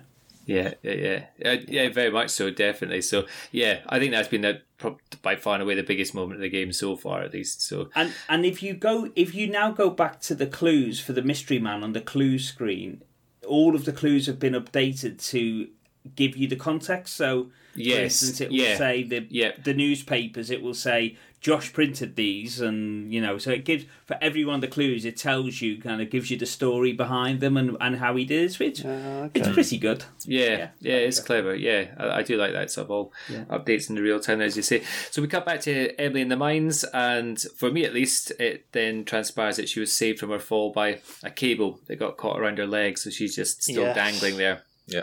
and she's able to swing to safety just before the tower actually collapses off way deeper into the mine. Um, she gets hit by some falling debris that gives her a large cut on her knee, and she's now basically at the start of another tunnel. Um, for me, obviously, the significant part here is that you can hear the same sort of wraith that took care of Matt in the background. that it sounds like. That. It's Oh, horrific, it's that yeah, sound. I know because you just you know now what's likely to happen. So you find a sign for the surface elevator, and obviously we're going to try and work our way back out of the mine.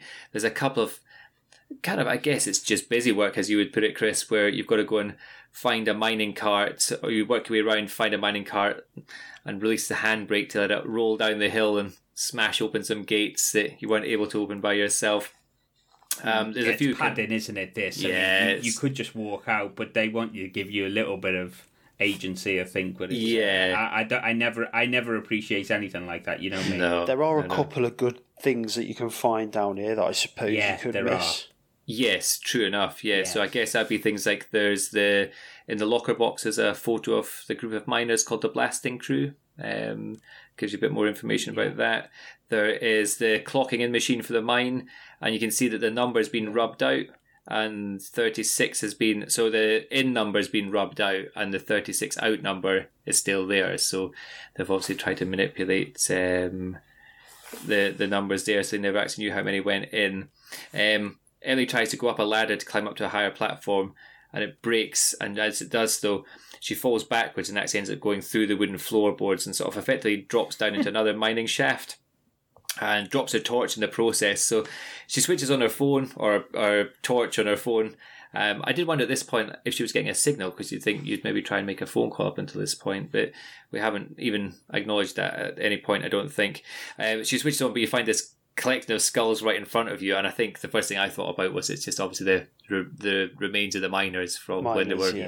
Yeah, all it, uh, yeah. whatever they were getting up to down there.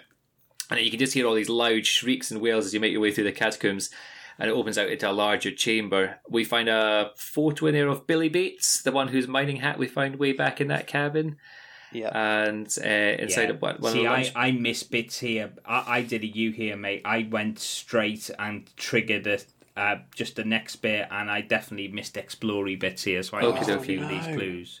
Oh, that's yeah, that's frustrating because yeah, there's a few things you can find here. So you basically go off.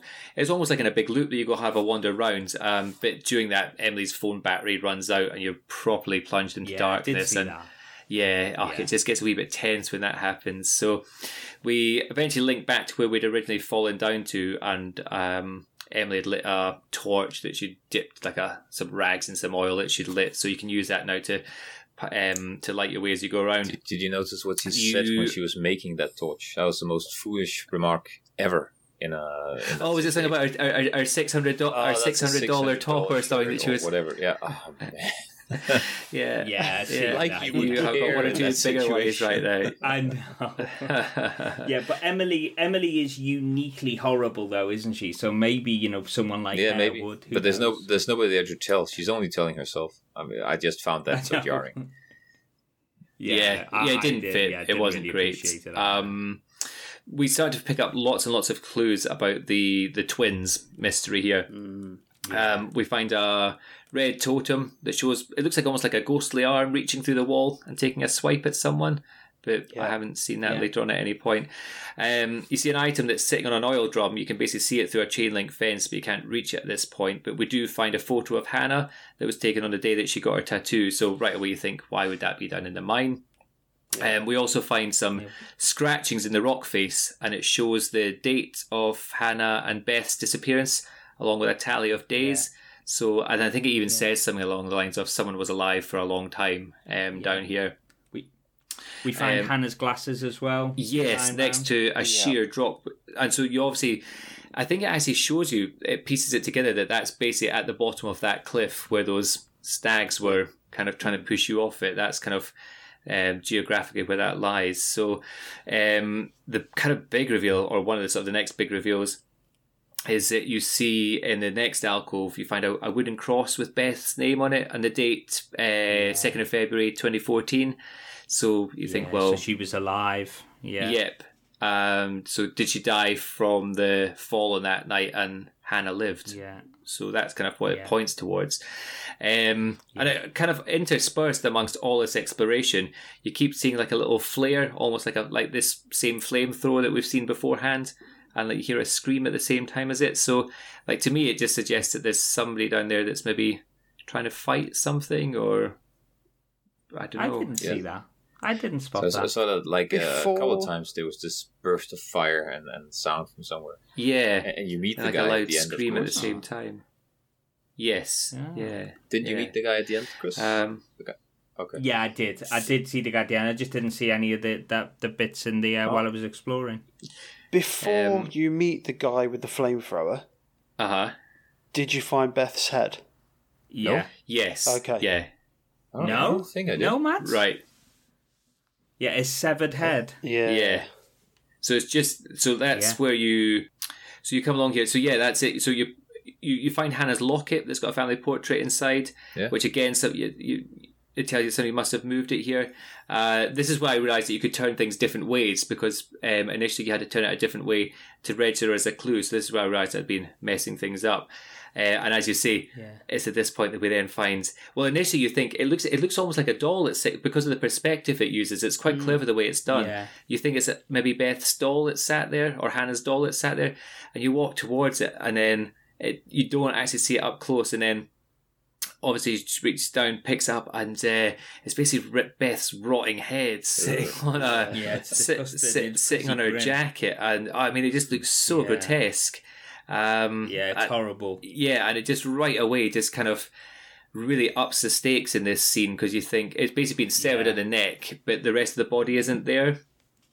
Um, yeah, yeah, exactly. and it says, I think it specifically says there's no sign of a body. So basically, try to get yourself out there as quick as possible. You are able to switch the electricity back on and uh, you work your way up. You get in the elevator, but it doesn't go all the way to the surface. I think it just goes up one level and stops.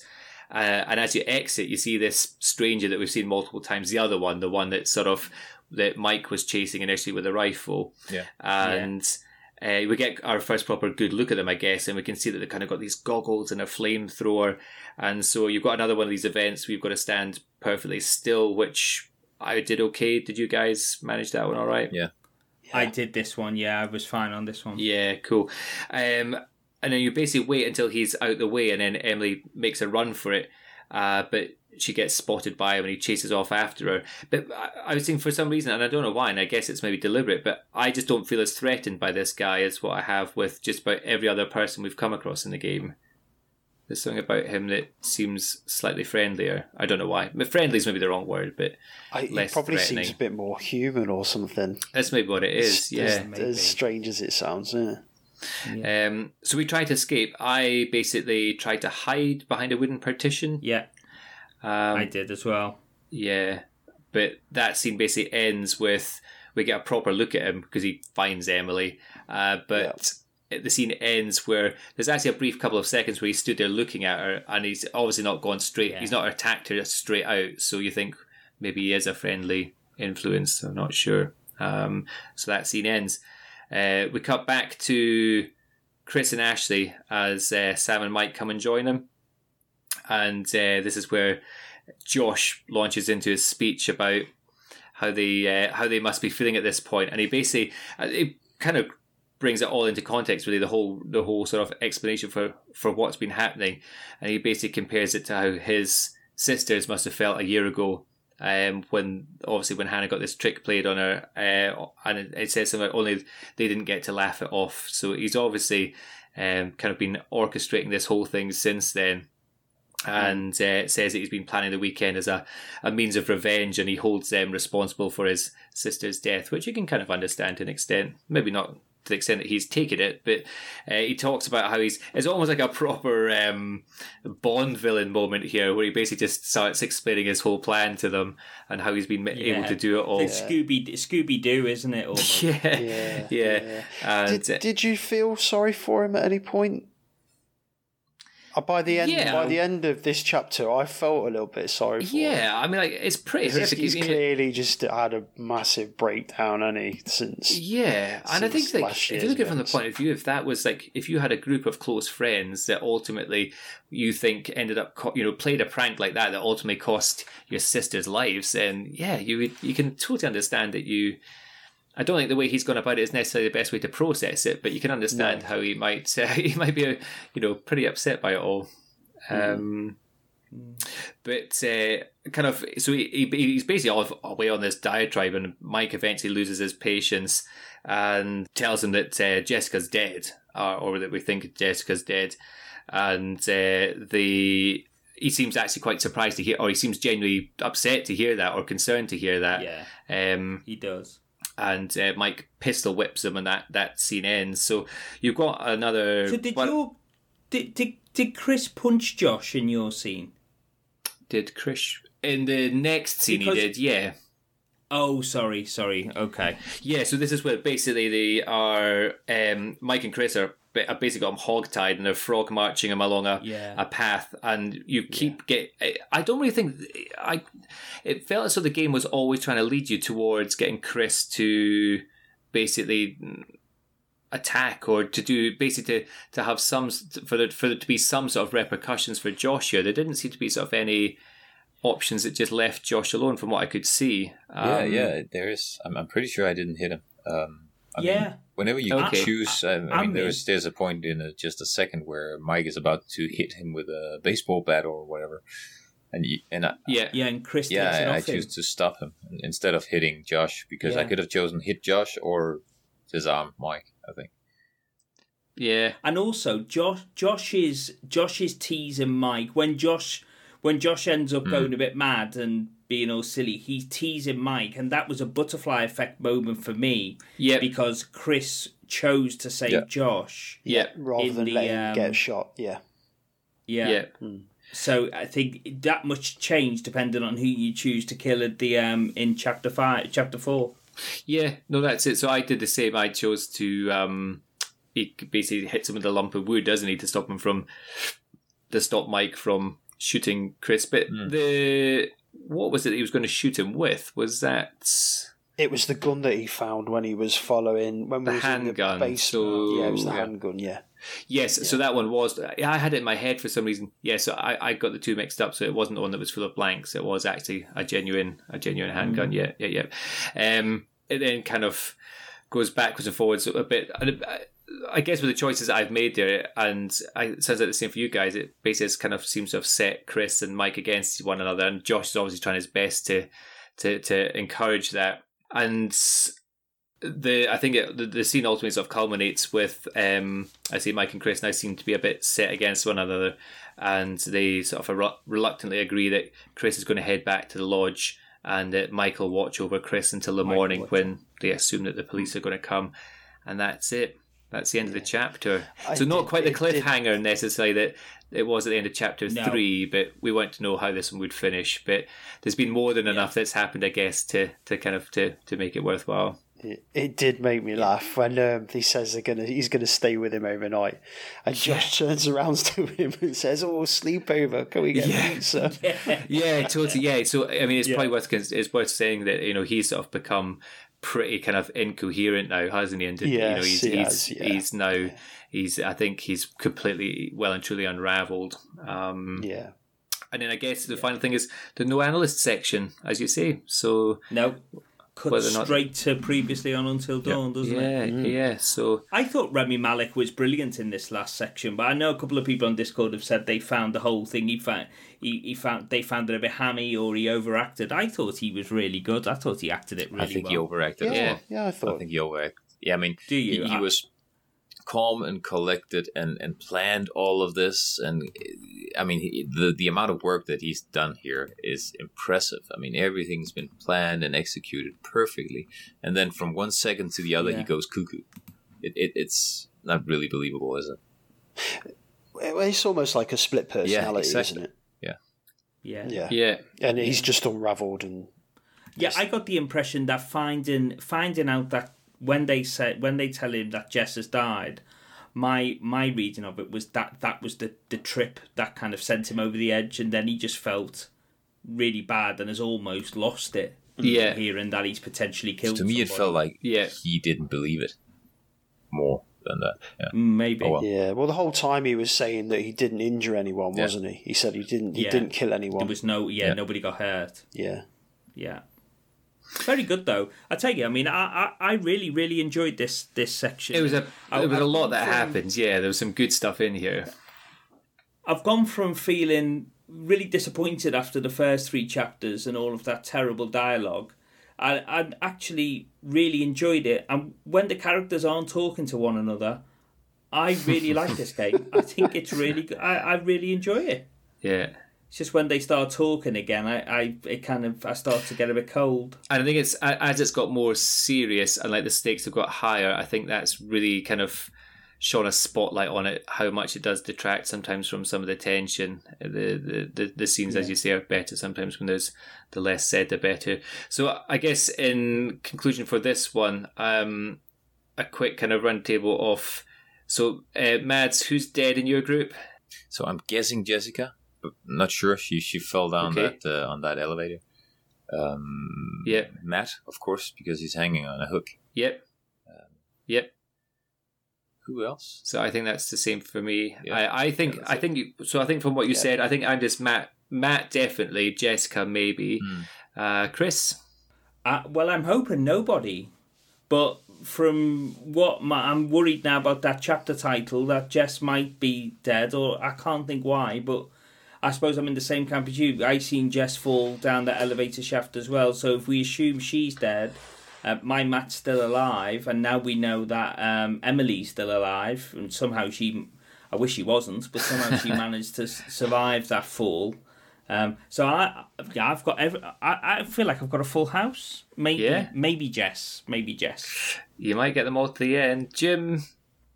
I think my Jessica's dead. It sounds like Your it. Jessica's definitely Yeah. dead, mate. There's no doubt about it. She had her face missing. My um, my Matt's not doing very well. So I, yeah, I, I think he's he's pretty dead as well. Yeah. Jim's, Jim, Jim's. Annoyingly, I think Emily's going to get get away with it. Yeah. I think she's there's I a good think chance. she's she's going to get out of it. Yeah, she'll be the sole survivor. Um, with regards to Beth and Hannah, are both dead? Neither of them dead? What do you guys think? That's an interesting one. That well, obviously we know that one of them's dead, so we know that Beth's dead. We've seen her head, Yes. um, so that Well, would be some trick if she was still so I- alive. yeah. I, I haven't seen her head, but but I'm I'm guessing there's no. I mean, there's nothing in the intro that can be changed, really, is there? I mean, I I couldn't have No, somehow surely not. triggered that she'd be alive. Unless Josh, you know, given some of the props that have been used, I'm just thinking outside the box. Is it possible that it's a prop head that's down there? Who knows? I think it'd be pretty. Well, we know- Josh, Josh would be pretty unravelled to put a prop of his of his missing sister's head down there. But who knows? Yeah, you won't put it past him though. But we, so uh, do we think they were alive after they fell to the bottom of that that cliff? I thought they were dead. We think I they think they one- were they were alive, or do we think I and think they spent a bit of time in that cave? Yeah, I or- think Hannah was. I think Hannah was still alive. So Yeah. Beth- Beth is the one who I'm hits her it. head on the on the rock, or okay. Yes. Hmm. Yes. Who was the one who was pranked? Was it Beth who was pranked Hannah. or was it Hannah? Okay, so Hannah was the one then who was on the bottom when Hmm. they fell. So that would mean that she was the one who hit her Yeah, head. that's true. That doesn't make sense. I think you'd be able to I don't rewatch Yeah, that don't clip. Yeah. I Um. I'm go. I'm taking it at face value. I think Beth's dead and Hannah's alive or was alive. So I think Beth died in the fall, and I think Hannah was alive. That's what I'm going with. So is Hannah one of the killers then? Um, Well, this is what. So who or what killed Matt? That's the next question. Yeah. For those of them, for the this wraith type creature. Yeah. So, yeah. what is and that? who is the straight who is the stranger who who is with Emily? So who was I'm it who putting said an outlandish Wendigo? theory out there. the Wendigo, yeah. yeah I Do you think know what a the- Wendigo is? I is? think that's the creature. No. No, go on, what is it? If I recall correctly, it's just an old Indian thing. Uh, Native Americans, they Wendigos were actually humans who ate human meat and then turned into these monsters. So it would make sense with some of the uh, the stuff you talked about with the with the miners. If there's a supernatural Yeah, thing to this, Ah, we haven't seen any evidence so far that there should be a And we- supernatural thing. But if if there is, a Wendigo would actually Hmm. make sense. Well, we know that it's basically built on Native American, sacred Native American ground, don't we? So that Yep. the miners would be deep underground, at possibly unsettling a Native American grave or Yeah. some sort of burial site or And if something. they then if they then So- ate human meat, then that would could potentially turn them into Wendigos. Yes. Yeah, yeah. Yes, I like it. The guy with the goggles and the flamethrower, who's that? somebody in the know who's trying to kill these things down in the mine. Yeah, I'm- I don't know. do I- yeah. What about Mr. What about Mr. Washington? You think so? What the dad? Yeah, I think I'm I'm going to say wouldn't it's let the dad. He wouldn't let his son and f- friends go to the house if he knew what was going on there, would he? Oh, man, And I he don't know, Too, I- he looks too young. I don't know. I just think that I whether it, whether he's. I was wondering if there's somebody that's down there who's still basically obsessively looking for Beth and Hannah or one or the other. I don't know. He seems to look. I think he looks too young. Yeah, probably. So there we have it. I think that's. You happy to wrap it up at that for now? All will be revealed. Yeah. There's a lot. There's a lot to unveil, isn't there, and uh, unravel in the next three chapters. That's for sure. yeah. So obviously that's taking up to the end of chapter seven. Next time we'll do eight, nine, and ten, and then obviously discuss the the final conclusions. So we should be back together what in about a fortnight's time. We'll basically try and get it done prior to our arcade club trip. So this is Yes. what the fourteenth today by my watch. Is that right? So Yeah. yeah, Yeah. there'll be an episode out. Just I guess if we kind of get together, we'll do it the end of October and get it out just before we go down to arcade club. So it should all be wrapped up by the time we get together, and we can discuss it. Hopefully, spoiler free uh, when we get together at arcade club. For those of you that are going. Yeah. In the meantime, as always, where to find us? Well, we've got our Twitter account at playthrough underscore pod. We are also, we've got a very good website that's got all our back episodes on it, www.playthroughpod.com. Jim has been doing a grand effort on Facebook, YouTube, and Twitch, where if you just search for playthrough pod, we'll be on Yeah, there also. word, yeah. Perfect. Have you put any more videos up at all? Have any more jump scares? I've not no. Um, I've just not had the chance with with Yeah. work and everything. But I'm going to try and edit that first one just for the Yeah. jumps. Yeah. Cool. No worries at all. Um, anything else that anybody would like to say before we call it a night? Come and join us on Discord because the chat on Until Dawn has been brilliant and there's loads of different opinions and theories. And whilst it, actually, while we've been recording, good old John V has been playing through this section that we've been talking about, and he keeps updating his theories depending on what's going on, which has been quite entertaining to read alongside this. Yep. So, uh, yeah, come and join us. It's good fun. Yep, definitely. So I, I was going to actually mention that because although um, we really only got kind of like one listener submission for this episode, there's there's loads of like you say, loads of other chat happening in the group itself that has kind of got just as much, if not more, information than what we've been talking about. So yeah, come Yeah. and get involved. It'd be good. Gentlemen, thank you so much. I appreciate this has been a slightly longer one, but there was a lot to cover tonight, so I think we've done it justice and then some. Uh, and it is interesting to see that maybe the, the games are starting to diverge a wee bit as well. It's nice to see that it is possible to get some different Yeah. results. So we'll see what happens at the end of it all. More to come. Madge, you can now I go really to bed. need that. Yes, you're relieved of duty. It's a quarter past midnight now. Okay, so- okay. Good night, all. Just getting started. right, good stuff. Thanks a million, guys. I look forward to speaking with you soon. And uh, the next episode, we will try and keep it under what? Two and a half hours. Two and a half hours. That's it. We'll see. No promises. all right, guys. Thanks a million. Bye bye, Threat, all. isn't it? Bye bye. Bye. Bye bye. Mads.